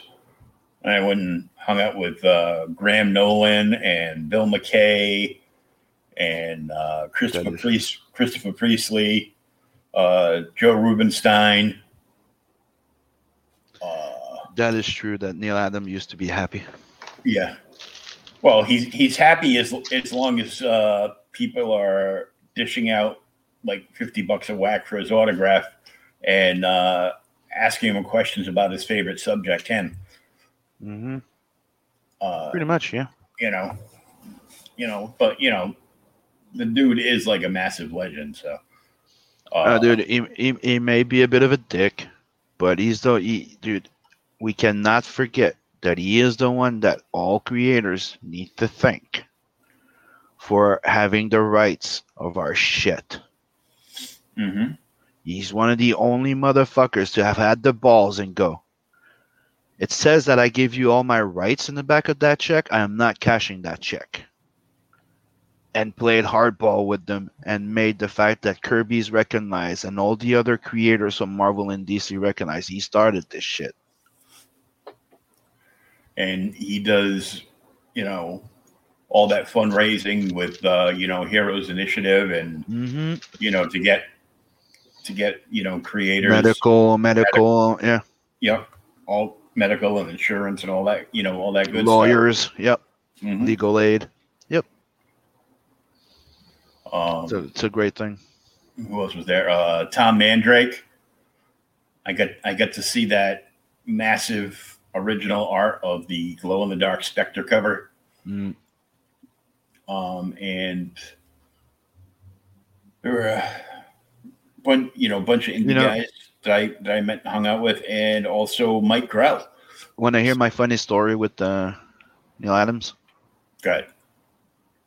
You know, he's one, he's a fucking legend, and I met the happy version. Oh, we both met that. I- version.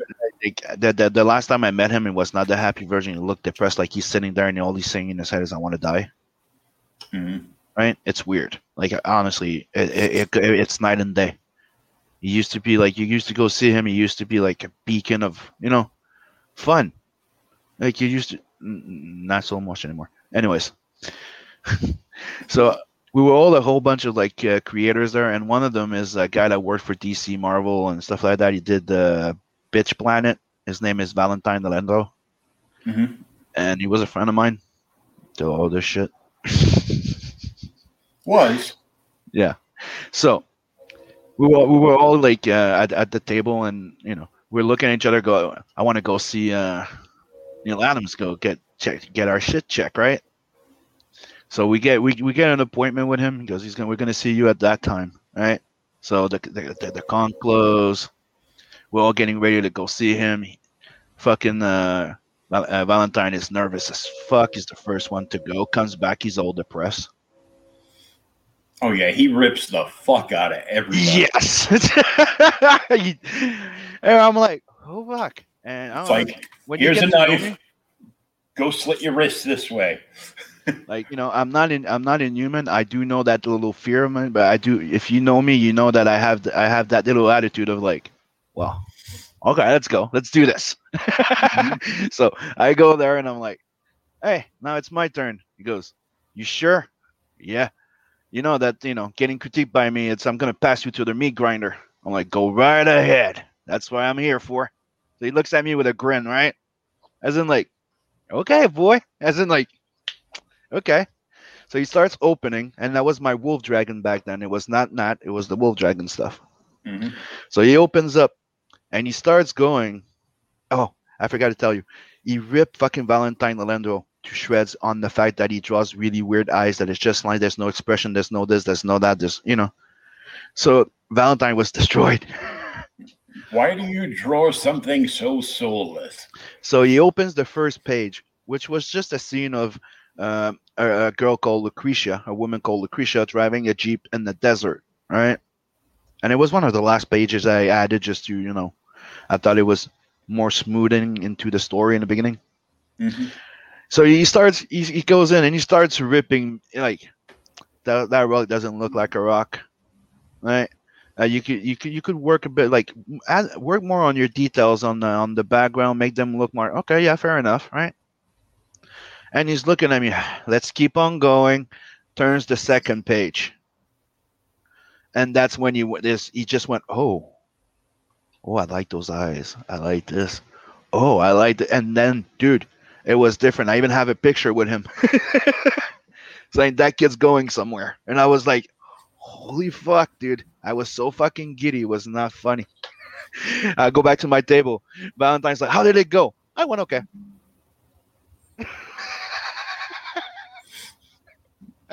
I- you know, He said to work on my be good- backgrounds and be good rocks, friend. but let's he be a loved this page. You love my facial expression. You love, yeah. He said, I'm really good at drawing eyes. Son of a. And Bisley told me I was the, I was the, I was the, I was gonna, I was the guy picking up his mental. I'm like, well, dude, that's a fucking honor, bro. wow.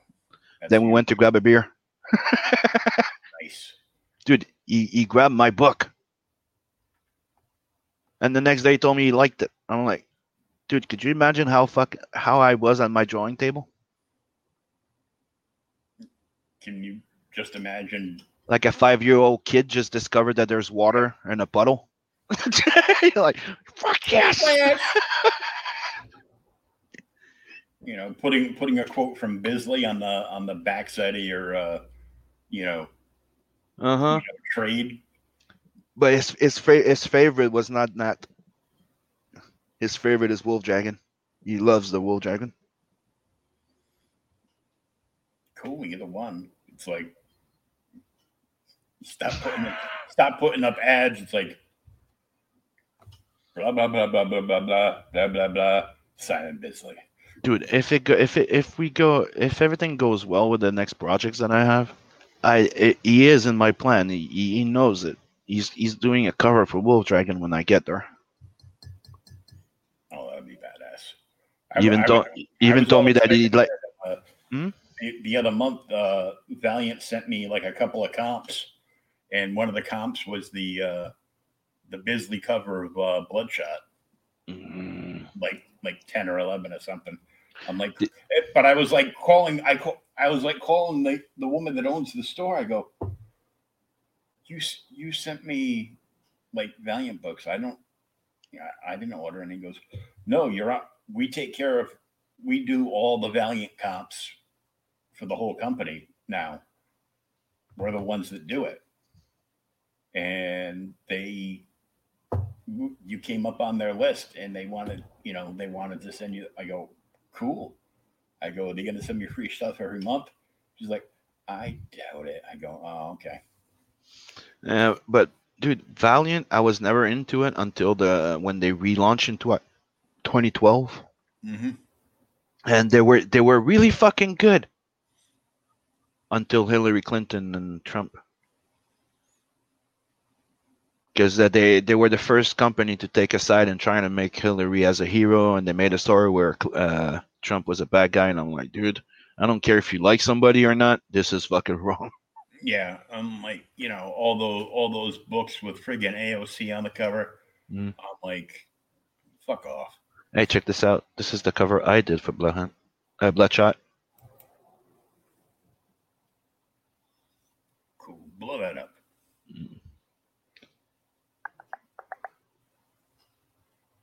Yeah, that's badass. That was 2016, I think, or 2015. Nice. That was a that was a variant cover for Bloodshot Reborn number one, but the French edition. Mm-hmm. Yeah.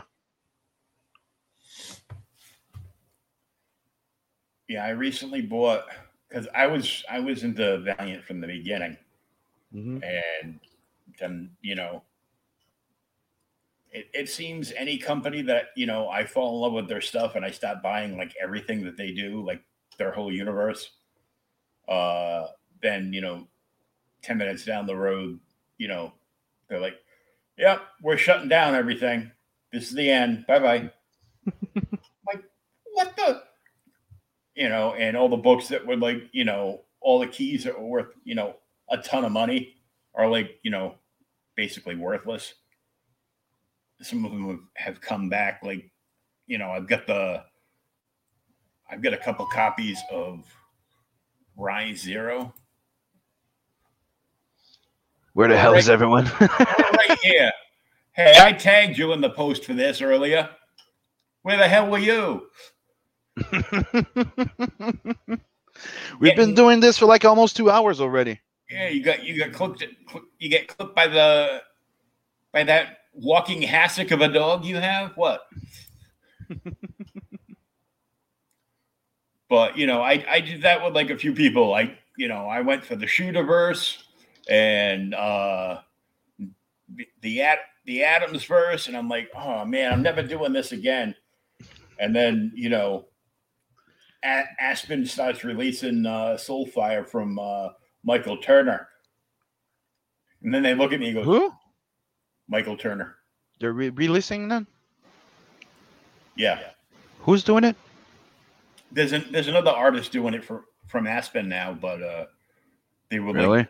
they're like re-releasing stuff, and uh, but this was back when, when Michael Turner was still alive. Mm-hmm.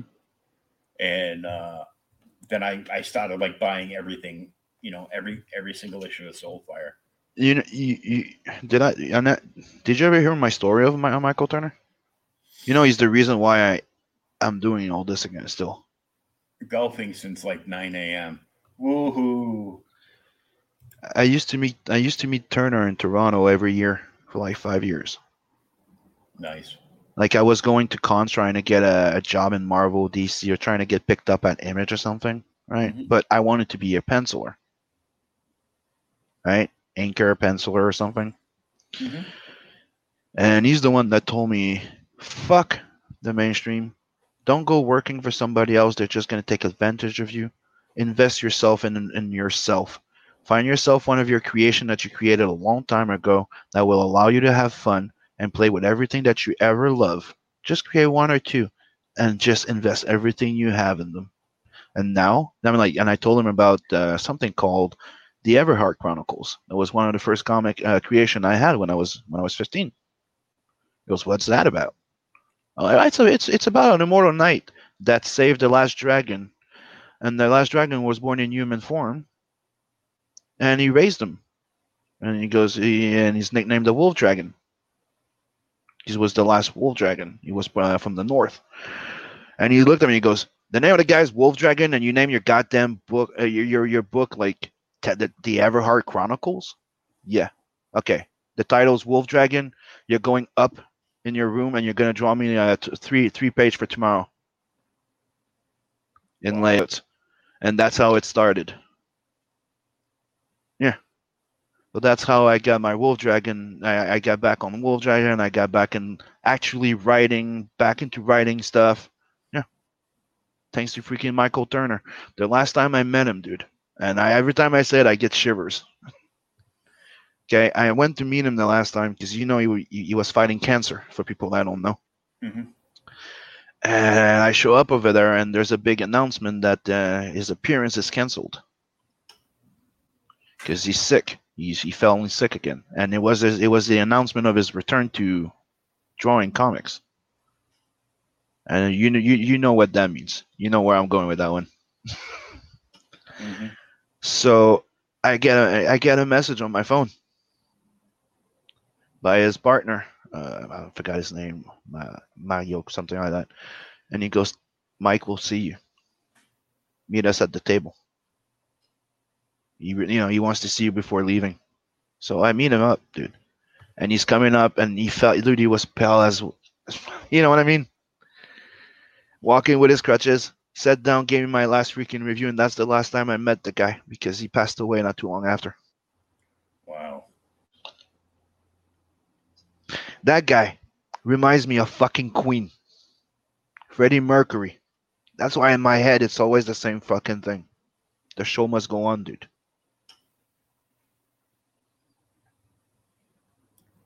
That's uh No, that guy that guy has fucking go cojones, okay?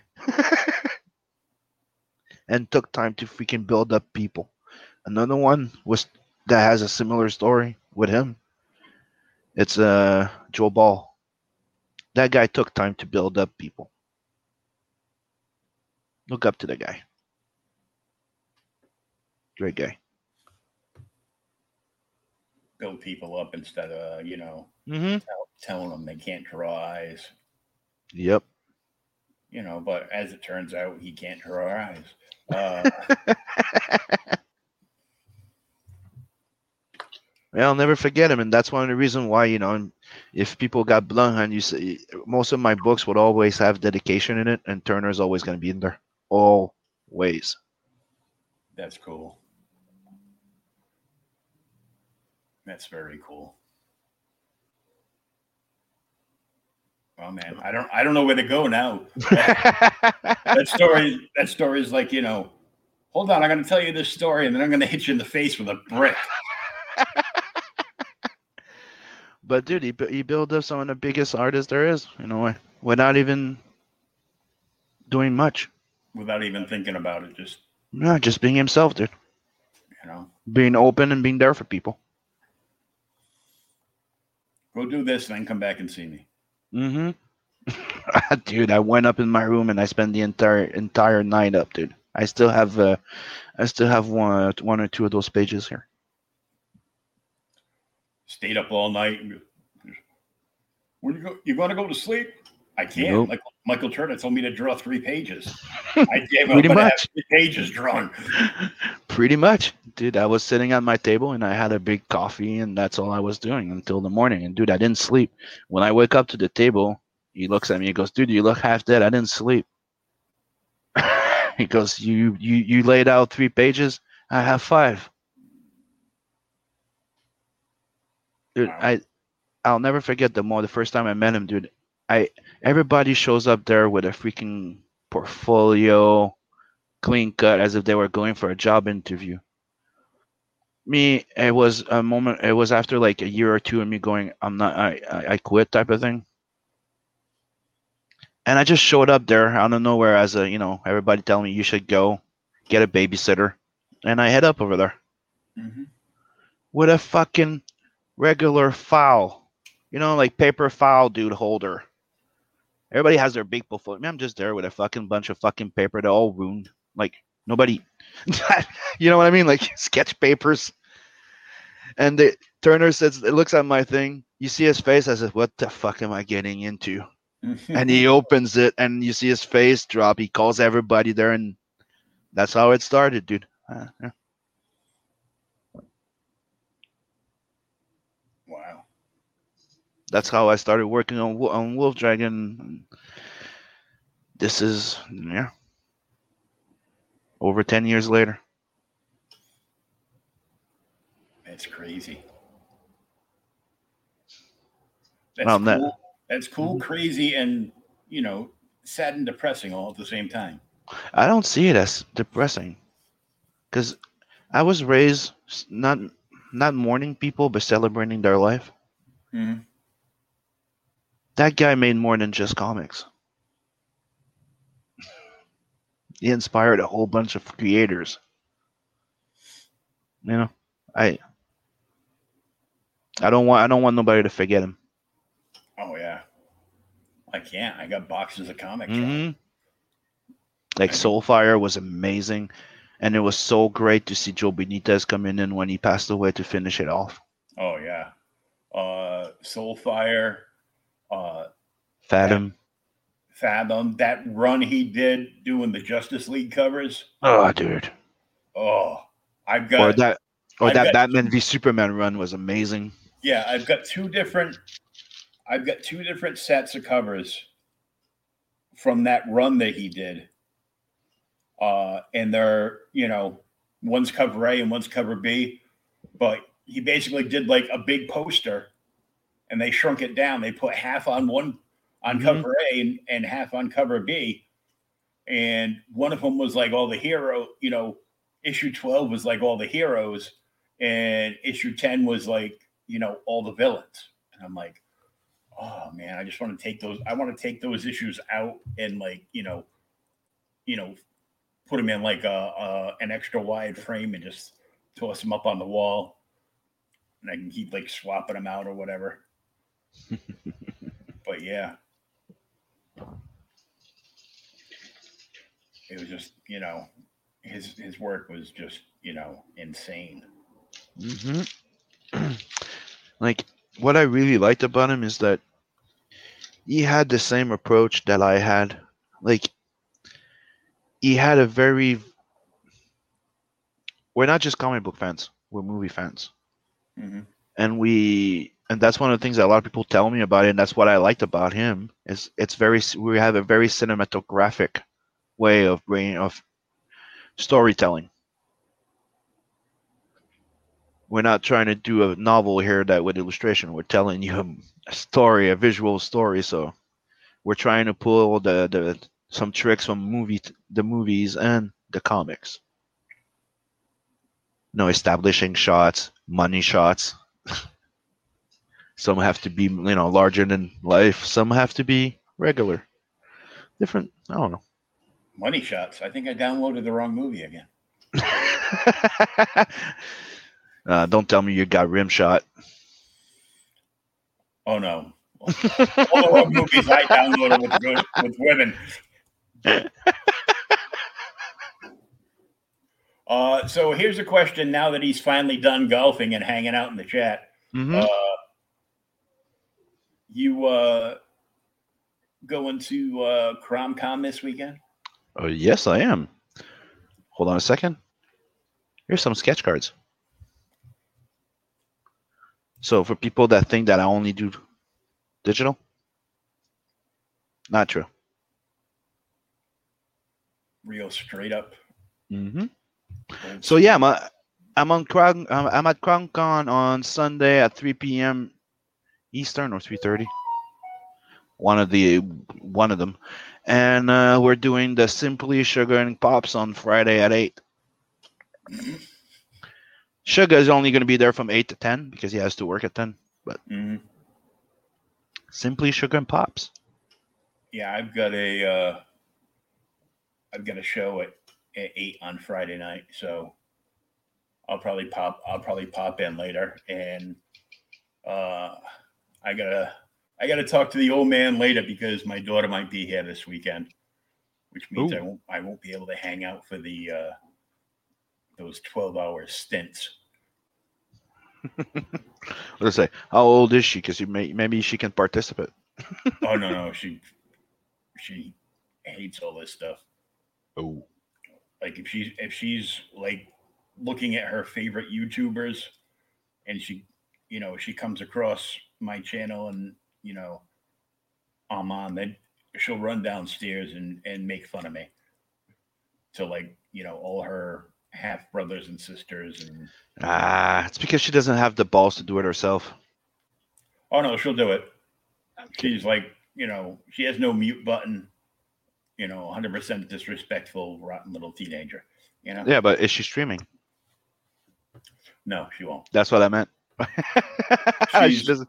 she's like 100% emo she will not take she's got she's got a hoodie for every day of the week she got the big hood that comes down over in front and she won't take it off if you if you knock on her door Let me guess. She's between thirteen and fifteen. yep Does it show that I got experience? she's yeah she's actually just 12 right now she's gonna be 13 in june Yeah. so a couple months away she's gonna be a teenager i'm like oh my god Yeah, my little Hannah's getting there too. She's getting into those, uh, you know, need to control her hormones. oh i'm like but she's a she's a great kid. he's like dad what would you do if i bought a bought a bro- boyfriend over i go i would send you to the to the to the nunnery and i would probably kill the kid Oh, you know what we do with? You know what we we tell the girls? Me and my bro. Remember the story of the monster box?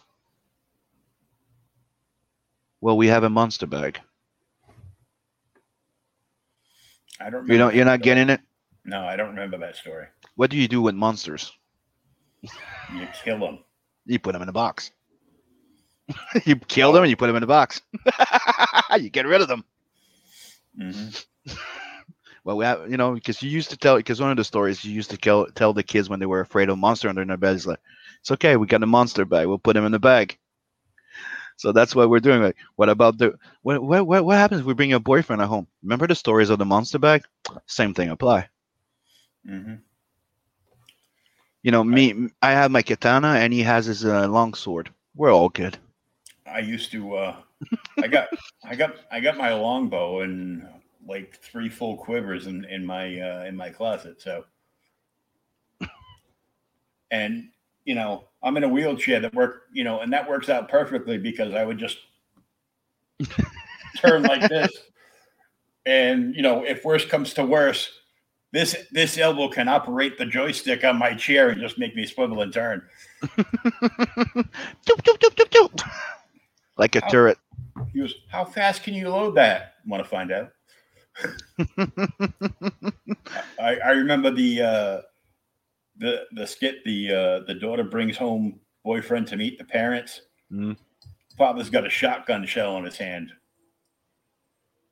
Tosses it at him. The kid catches it. Goes, What's this? He goes. They come faster after nine o'clock. You, you want you want to know one of the funny jokes I did to my kids? Because we do that thing with the girls, right? So Mhm. one of my boy had a girlfriend. She shows up at home. I walk out with a knife. I'm like we're we're doing equ- we treat everybody equally here. Don't fuck with my kid. It's like you start punching my boy, you deal with me.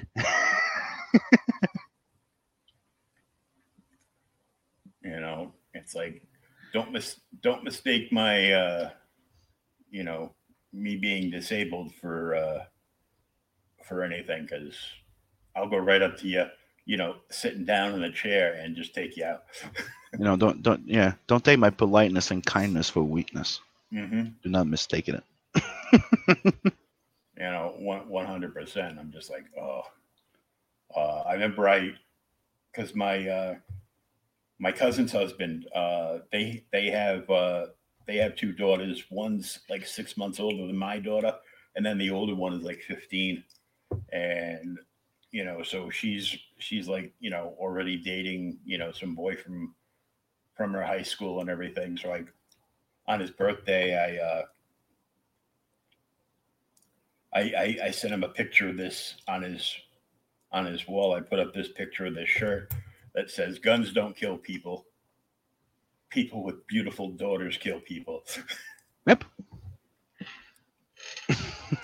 like, just remember that because. Mm-hmm. Dude, you know, if there's one thing that history has taught us, right? The worst thing that ever happened in history, it's either for religion or for the love of a woman. Mm-hmm. The, the That most, and- yeah, That and making the mistake of bringing a knife to a gunfight. The most stupid, the most stupidest thing I men, a men have ever done in history has been because of that, either for religious or love. Mm-hmm. I mean, um, one of our favorite expressions at one of the bars, you know, we throw throwing people out, and they, you know, they're they're all drunk and fighting you, and we we'd be like, "Dude, don't make me shoot you with my knife." and they would get like, because they're drunk, so they get like wicked confused, not being able to figure that out. And you know, Mhm. half the time they would, you know, half the time they would walk away. Uh, the the other half they would just get knocked the hell out. and me, I would just I would just if I get drunk, I would just start fights, and I wouldn't know I started fights. There'd be like a mob behind me, and I'm just walking the other way, you know, clueless, and all my friends would have to jump back. What happened? What do you mean? What happened? He goes, well, we'll we'll tell you later. We'll tell you tomorrow. I'm like, all right. I see. You, you want to hear what happened last night? You go, I was home in bed. What? No. Uh, I have one of my friends that's Irish. Do I need to say more? nope, because I'm Irish. Mm-hmm. So every time we would go out, I don't go out with that guy anymore. The day I had to face three six feet big black guy bouncer at a strip club because of his fucking sorry leprechaun ass. I'm like, we're done. Yeah, I'm I'm Scotch Irish, so Yeah, I have Scott. I have Scott's blood in me, and I, I in my family we have uh, the um, we have some Irish, but it's it's it's new to the family. You know, like my great aunt type of thing. But like that's why I'm used to it. So I have one of my friends that's every time he gets drunk, dude. If he's if we're at home, he's gonna try and pick a fight with me. I can deal with that. you know, a friendly little banter, little friendly little, you know, put you back in your place, motherfucker. Mhm. I can deal with that. But somewhere else, when you have to with other people, like I'm telling you, dude, seeing three giant fucking three six feet something football player size, like remember, I'm stocky, right? I'm, but I am five eight, five nine, in between five eight, five nine. So you know, having six, two six two coming out, going, holding your little buddy by the, the trousers, going, you fucked up, and coming like. Mhm. I did that, and and man, I used I DJ'd at those clubs for like thirty years. I did that when we went to a different club with some friends, and one of my friends' little brothers, who uh, was on uh, furlough from the from the Marines, mm-hmm. and for some reason, when I get drunk, I always pick on the smallest guy. for whatever reason, not the smallest, but the shortest. Yeah, I so, know. So you know, Trust me, I had to live with that too because it's it, it's a common trait in some people. you know so he you know we're we're walking out and you know we we had had a good time. I had had uh way too good a time. And uh my friend my friend's little brother come comes up behind me and goes you okay? Apparently i had fallen down three times. Uh i go yeah i'm fine. Why i don't know you just fell down like 30 stairs then what happened? Goes, then you got up and walked to the bar and got another drink. Oh, okay. it, it was all fun. I put my arm around him, put him in a headlock, and just started giving him one of these. He pushed me off and he right, right across the upper bridge of the nose. Rushed some oxygen to my head, bunch of tears out of my eyes. He goes, Don't ever do that again and that one shot, you know, basically sobered me up, get, got me out of that fog. And I'm like, ooh. He goes, he goes, yeah. I gave you I gave you a shot to the up, upper bridge of your nose. It's a nerve cluster. Dude, But like I'm telling you, you can imagine. I, I have like a, a uh, Scots blood, and you have my friend that's Irish, right? So imagine that first time that he had a drink with me, got drunk. We both drunk, and he starts trying to take a fight with me. Dude, he, he still remembers it to this day. He goes, All I remember was seeing floor, ground, floor, ground, floor, ground, floor, ground, floor, ground. Fuck, I'm on my ass. he grabbed his arm, goes, What you gonna do? And I grabbed his arm and I flipped him.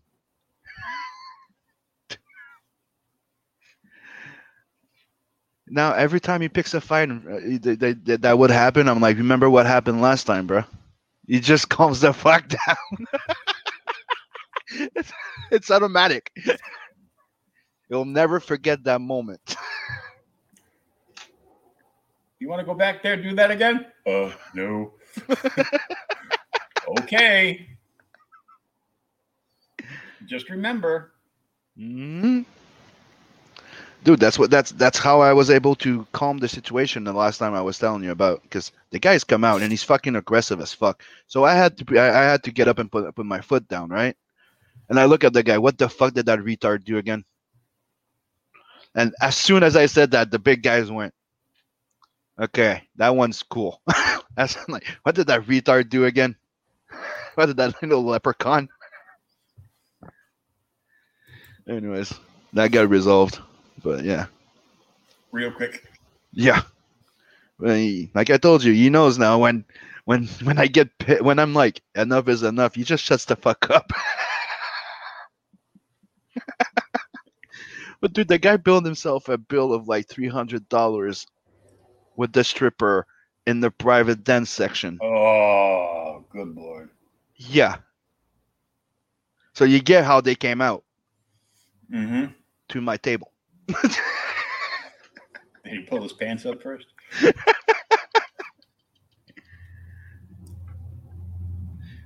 yeah. I don't go out often.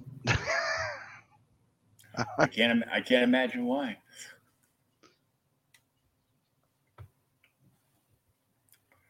Like oh, last man. night, like I think like two years ago before the COVID thing, he's like, "Hey Sim, I'm coming in town. Do you want to go out?" Nope. Come on, no, no, no, no, no. It won't happen. You say that every fucking time. Mm-hmm. Grab something. Come here. It won't happen. And then 30 seconds in the door, you're out and back, and yeah. by the time you come out, I got to knock you out. Yeah, pretty much. Yeah.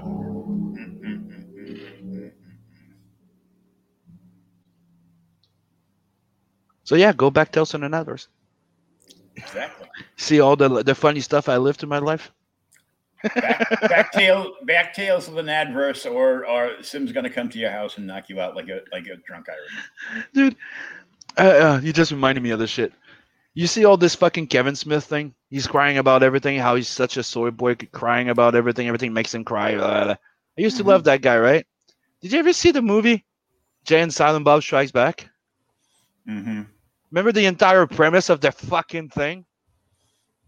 A bunch of fucking internet where uh, nerds. They were they were ripping at them, shredding them, and then and, and then they decide to invest all the money they made from there to go visit each and every one of them and beat their sorry ass. How many people want to kick some ass? Remember? and now he's a big crybaby. yep. now he, he just he's a soy boy little pussy. Yeah. And it just it's just crazy. Uh, don't worry, I won't kick your ass if you don't back my book, but you will definitely kick your own ass if you miss out. Mm-hmm. Because there's a lot of big things coming. Mm-hmm. And why would you want to miss out on a chance to get that cover? And not, not just that, is that you're get, you're getting that that as a print right now right? Mm-hmm. But it's also the fact that for $25 until April 2nd, if you're one of the first 200 physical book backer, for $25, you get not only but plus shipping, you get the you get an 80 page book, you get two prints plus three stickers. When we reach 7500, there's three more stickers, so you get the, the full set of six characters. At 10K, we unlock the Simon Bisley and the Joe Ball print. So for $25, you get a lot of stuff. Hmm And that's just the entry point. Now, is this the is this even the right campaign that I have up here? Yep. That's the that's also an adverse one. Yep. Right This now is- you're is, Right now you're- just open as the store, right? Yep. Because originally we thought we were gonna be able to fulfill in uh, February. Because we, um, the thing that happened is we, I decided to recolor the first uh, two stories because the color compared to the new one was shit, and I'm like, I don't want to have a book with low level colors. I wanted Mhm. everything to match. Like I'm not gonna redraw them, but at least it's getting recolored, right? So we we did we were thinking of being able to fulfill in uh, uh, the end of February in March, but because I also added ten pages, so now we're gonna go. Uh, we're we're planning to have everything fulfilled because the thing is, I had a lot of people saying that there was more old stuff than new stuff in there, Mhm. so I balanced it out. It's half and half now. So you get forty, you get thirty something page of old stuff and forty page of new stuff.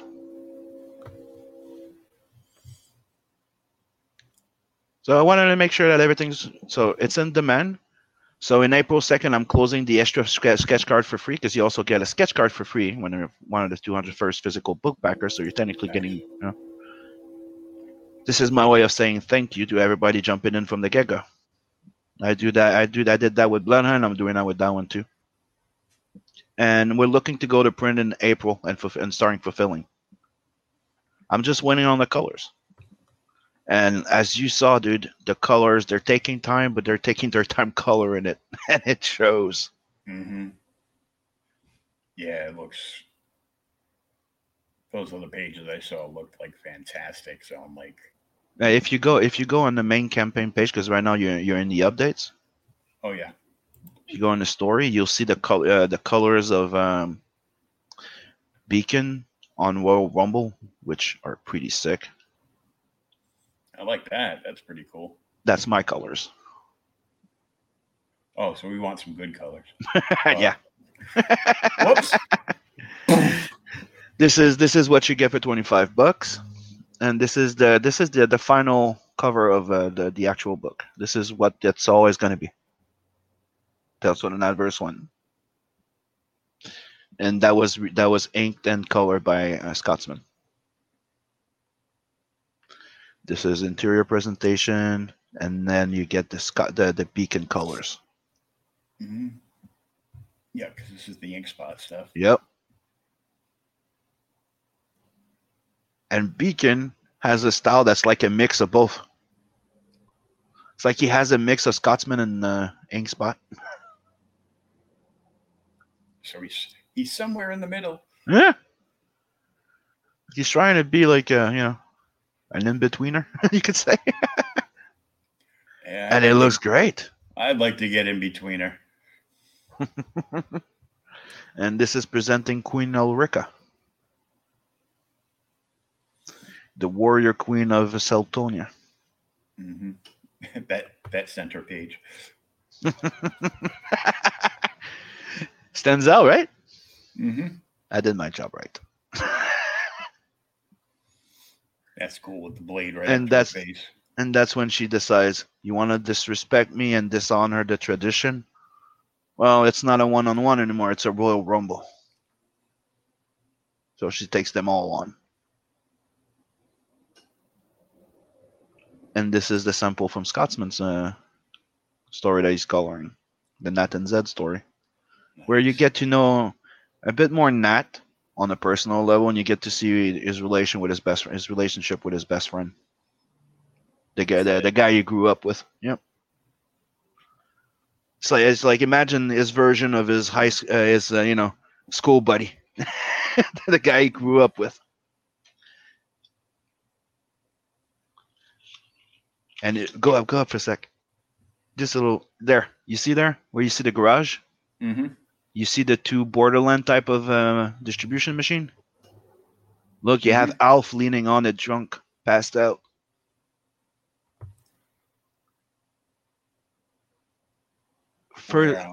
I'm you see their you see their garage there with the bikes. yeah. You see the the the the toolkit there, the box right there above the toolkit. That's Alf leaning on that big box in the back. Passed out for partying too late too late with Zed. Eating crunchy kid litter and milk. That was my way of giving you the wink of where the main inspiration of Zed came from. Came from Alf mixed with Gizmo and Garfield. But the main inspiration was Alf. So it's like, you know, yeah. That's funny. Told you I put him in there. and if you look in the back in the scrapyard, you're gonna see Bender. You see a whole bunch of freaking pop culture references. You see the Mm. Futurama ship. You have the taxi, the, the cab from uh, Fifth Element. You have the 2000 Space Odyssey ship. You have an X-wing. You have the Thundercat battle tank there. Lobo's bike. Yep.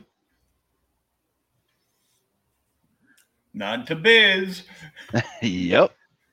And if you look in the middle, there's a box of heavy metal magazines. Oh, cool. I could probably use those. There's the you have the I don't know if you know Captain Harlock. You have his, Oh, his yeah. you have his gun sword right there with the gun of uh, uh, Blade Runner. Like that panel there, it's uh, it's it's you know cameo galore. It's Easter egg galore. Chock full of everything. Uh huh. And you, even the little robot that's there. Mm-hmm. When I tell you its name, you're gonna you're gonna get it. Herbie. Yep.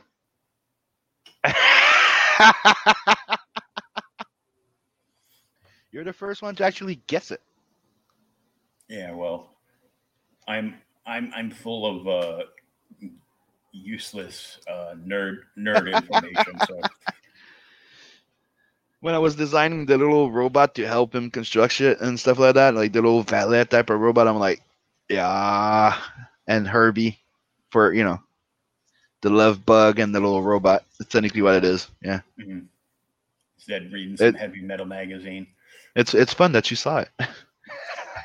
With a wing to wolf dragon there too. If you look at it. Mm.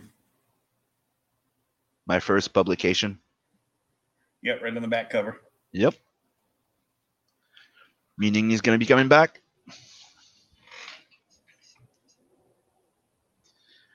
And then that's revealing the, you know, the final costume and stuff like that.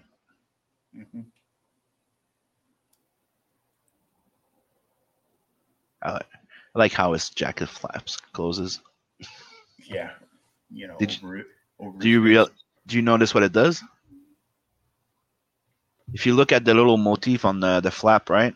Mhm. With his eyebrow, it completes the logo that he has. So you get to know that this lo- the Oh, logo that he has, it's his face. The monster within. Get it? Yeah, I got plenty of them. So one thing about Nat that you know I don't talk too much, but is he, he's one of those characters that can be very like um, friendly in this, but he is a mercenary. He can also be very fucking cold. He's gonna get the job done. Yep. No matter what. He does he does have a few things that, you know. He has a he, he- has his limit. He has his codes, right? You could say. Mhm. But when you want something dealt with, that's who you call. And as you can see the size of the monster right there on the third and the second panel. hmm Do you recognize those three panels now? I showed you the trailer. Do Yeah. you re- there you go. You recognize them. from the original piece. Yeah, that was doing a wink, and when I was working on that, because I was thinking of just making a wink at it, and because you know losing losing losing a lot of work kind of breaks your heart, Yeah. having to redo it again. But doing that page there made me redo it, so you're getting the full Planet 69 story in Tales from the Natverse 2. I'm actually reworking the first story. And You're getting the full Monty. Yep. and I'm not, and I, you know, as you can see, I'm not trying to do like, uh, hey, let's do those uh, quick, quick, quick pages. I'm trying to take my time with this one because I want. I, I grew up liking different type of comics and different delivery. You know, as much as I like uh, the idea of having like uh, Marvel comics back in the days or Image, trying to give us a, co- a copy of a comic every two three months, that looks okay. That looks really good, but you know, compared to somebody that has a year to work on a comic and have time to calculate every freaking panel to make it, you know. Mm-hmm. And that's what I love about the independent comic and the, the CG and all this stuff. It's the fact that we're able to do an in between in a way. I can take my time without having to take too much time. Yeah, the the the problem I find with with some of the indie stuff, uh, you know, not even dressing the price and you know the the ten or fifteen dollars, you know, shipping on everything, um, is some people seem in too much of a rush and want to cut corners, and a lot of their art is. I've seen a lot of subpar art. I mean, I I can't draw, but But it, I think it goes with the. I know there's been a lot of discussion. There's people trying to say like, "Oh, you have go with a floppy. You have to try try not to go low uh, too high with the price." But like we discussed before, right? We're trying to offer you three or four floppies and one, so it comes up to the same price, right? 20 Mhm. 25 dollars, five dollars a pop, right? But there's also been the conversation of um, people are like trying to get the book done before you launch your campaign, right? Like, Mhm. it can sound good in a way. Like I'm not saying don't do it. If you can, you can. But you know, there's a price to pay to that. You know, it's like saying there's a difference between American comics from back in the days and European comics, like I just said, right? When some you know, less budget to produce something, it's like a movie. The less you have budget, you know, not going to be as shiny. Well, I know uh, Roland over at Silverline does that. He won't launch a campaign till the till the book's complete. But what happen? What happens if you know you you paid five thousand investment, but if you make a hundred thousand, you could have made it better.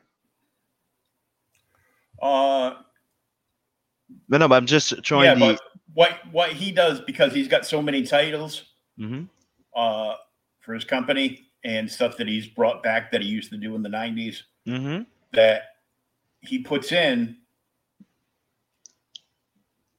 and he just he whatever whatever profit is made after Mm-hmm. everybody's paid goes right back and pays Into the next book. and and goes into the next book for payment. You know, you know, for the writer and the artist and the inker and the Mm-hmm. But my and blah, blah, My blah. point. My point was to prove that it's like in indie comics, right? At this Mhm. moment right now, you have three different type of clientels.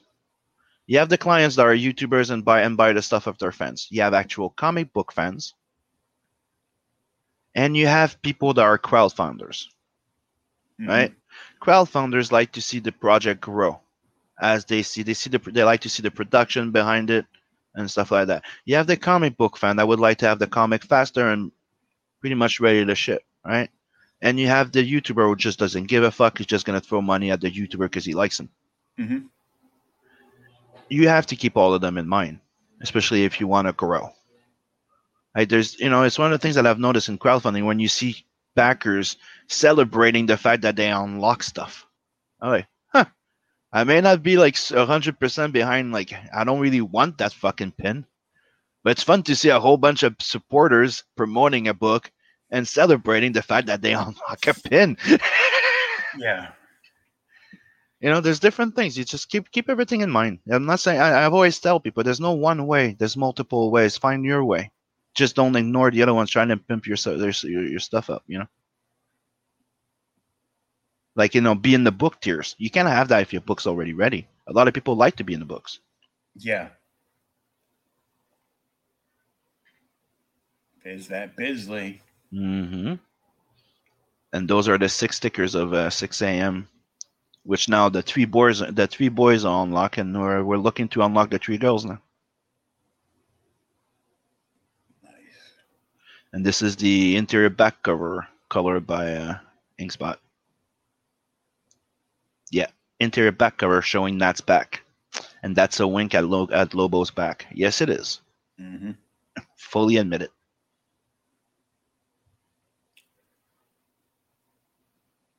And this print slash cover. Oh, that's badass, though. It is. Freaking love it. You look at him and you can you can hear the bullets tearing through the flesh. It's his dude. It's the best work I've ever seen him do. I I I, I love it. It's it's what you would see on a Heavy Metal magazine back in the day. Mm-hmm. These are the sample of the old stuff, the old colors and old lettering. It's all getting redone, lettering and colors. Everything's getting remastered except the line work. So that's why when I was saying that we're taking a bit more time, because I decided when we passed the hundred backers that I'm like, you know what, I'm I want to upgrade the book. I, I, I yeah, we're remastering everything, and that's So- my stretch goal line. Yeah. Yep. What have you hit on these? Right now, we hit the 5K one. We're getting close to the 7K, fi- uh, the 7,500 there. Mm-hmm. I would like to be at 10K because I want to. I want that Bisley print, to be honest. But I also want that swimsuit special at 15K. Mm-hmm. And after at, at 15, after that, the swimsuit special was just growing with more guest artists. And you know, I was adding more prints with the. The thing is, with the backer, every hundred backer, every hundred backer was adding a new print. Hmm. The reason why there's two prints now with the book is because when I announced the delay for the, the print, because I was gonna do the remastering of the colors and stuff like that, that we were gonna, changing the date of delivery, I offered that free print of the painting. That was my way of saying, "Hey, I'm doing, I'm giving you a bigger, better book. It's not 64 anymore; it's 80 page, and everything's remastered. And here's a print to say, sorry, I changed the plan, but you won't be disappointed." It's right there. Mm-hmm. And if you go sub to uh, Scotsman's channel, he sometimes he streams and he colors it. He colors some pages live. Cool. Mhm. I did that. I I went and followed him on uh, the Twitterverse and uh, and YouTube ish. Yeah, and for the next campaign or maybe the next one, I'm not decided yet. I don't want to make it official, but there's big chances you might have a, a, a you know a bust or a statue coming with the next campaign. Or That'd be cool. yep. And you know, I'm trying to make them not more than six inch. So you know, like there'll be a statue, but the size, the the height of a pop, like you know, like this Lobo mm-hmm. thing here. Something like this.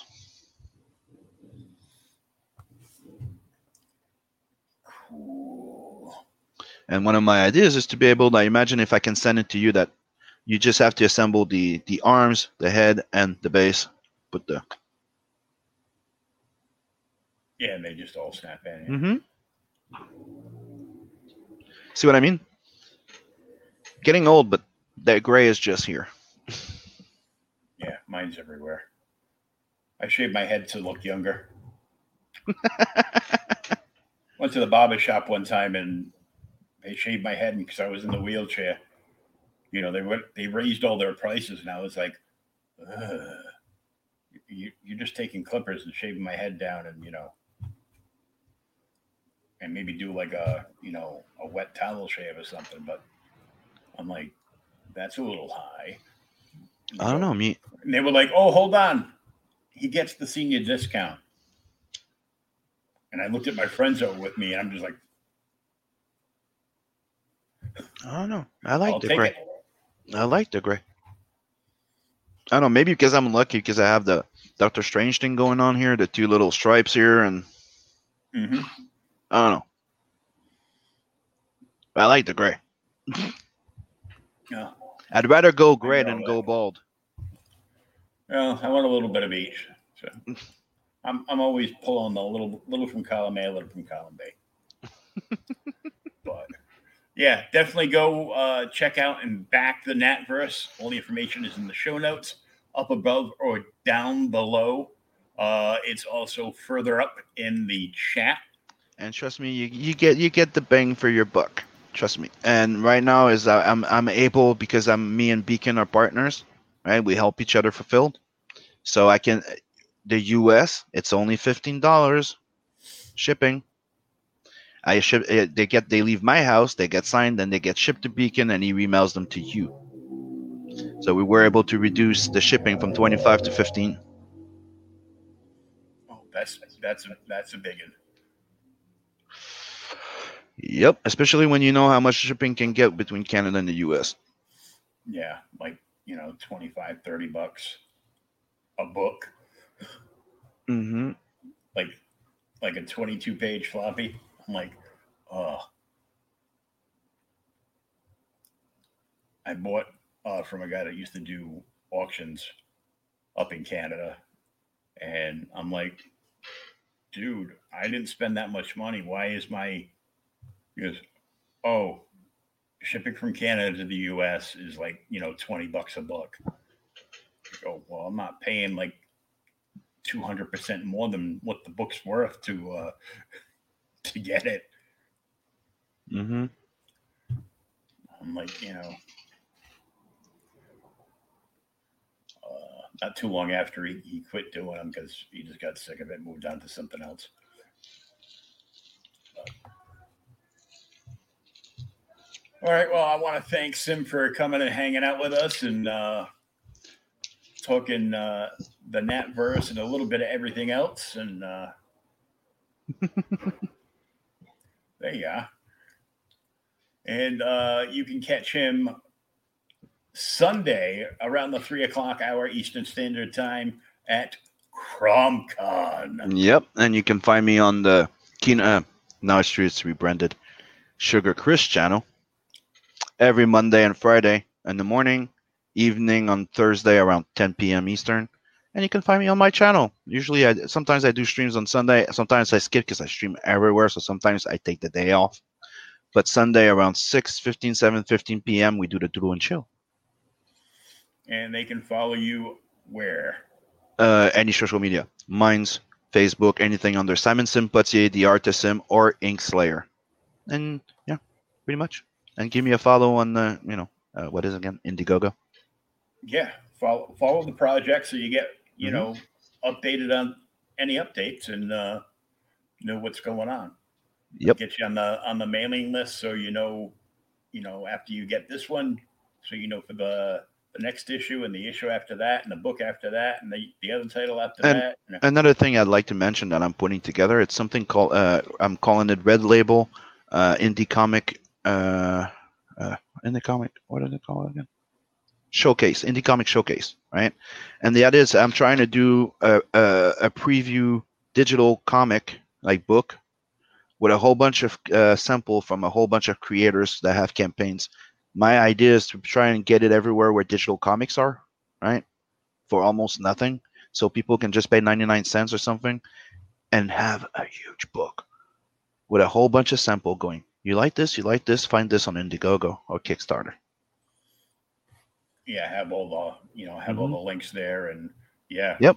like a like a big advert. yeah technically it's reaching out it's like giving a little sample for free to everybody to go hey we exist here if you find this interesting come check us out Yeah, that's I I dig that idea for sure. mm-hmm russ is going to be in there we're all putting a few samples in there and uh, we're going to spread it around Very cool. Hey. That, that that's that's how comics used to get around right people used to have previews and samples hmm And then uh, speculators decided certain previews are worth like a ridiculous amount of money, yep and I'm just like shaking my head at it. but all right, till next time. Uh, keep it here. Thank you for subscribing to the YouTube channel today, and everybody that that popped in. Don't Very- forget to like, sub, and share. Exactly. Sharing is caring. Yeah. That's what I tried to tell her. She didn't listen. Uh, um, mine did. oh. Okay. Well, I, I I officially hate you for the rest of the day now.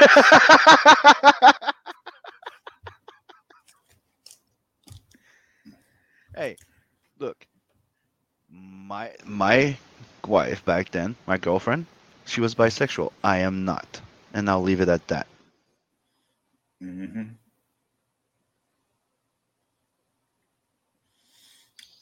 sharing is sharing is caring.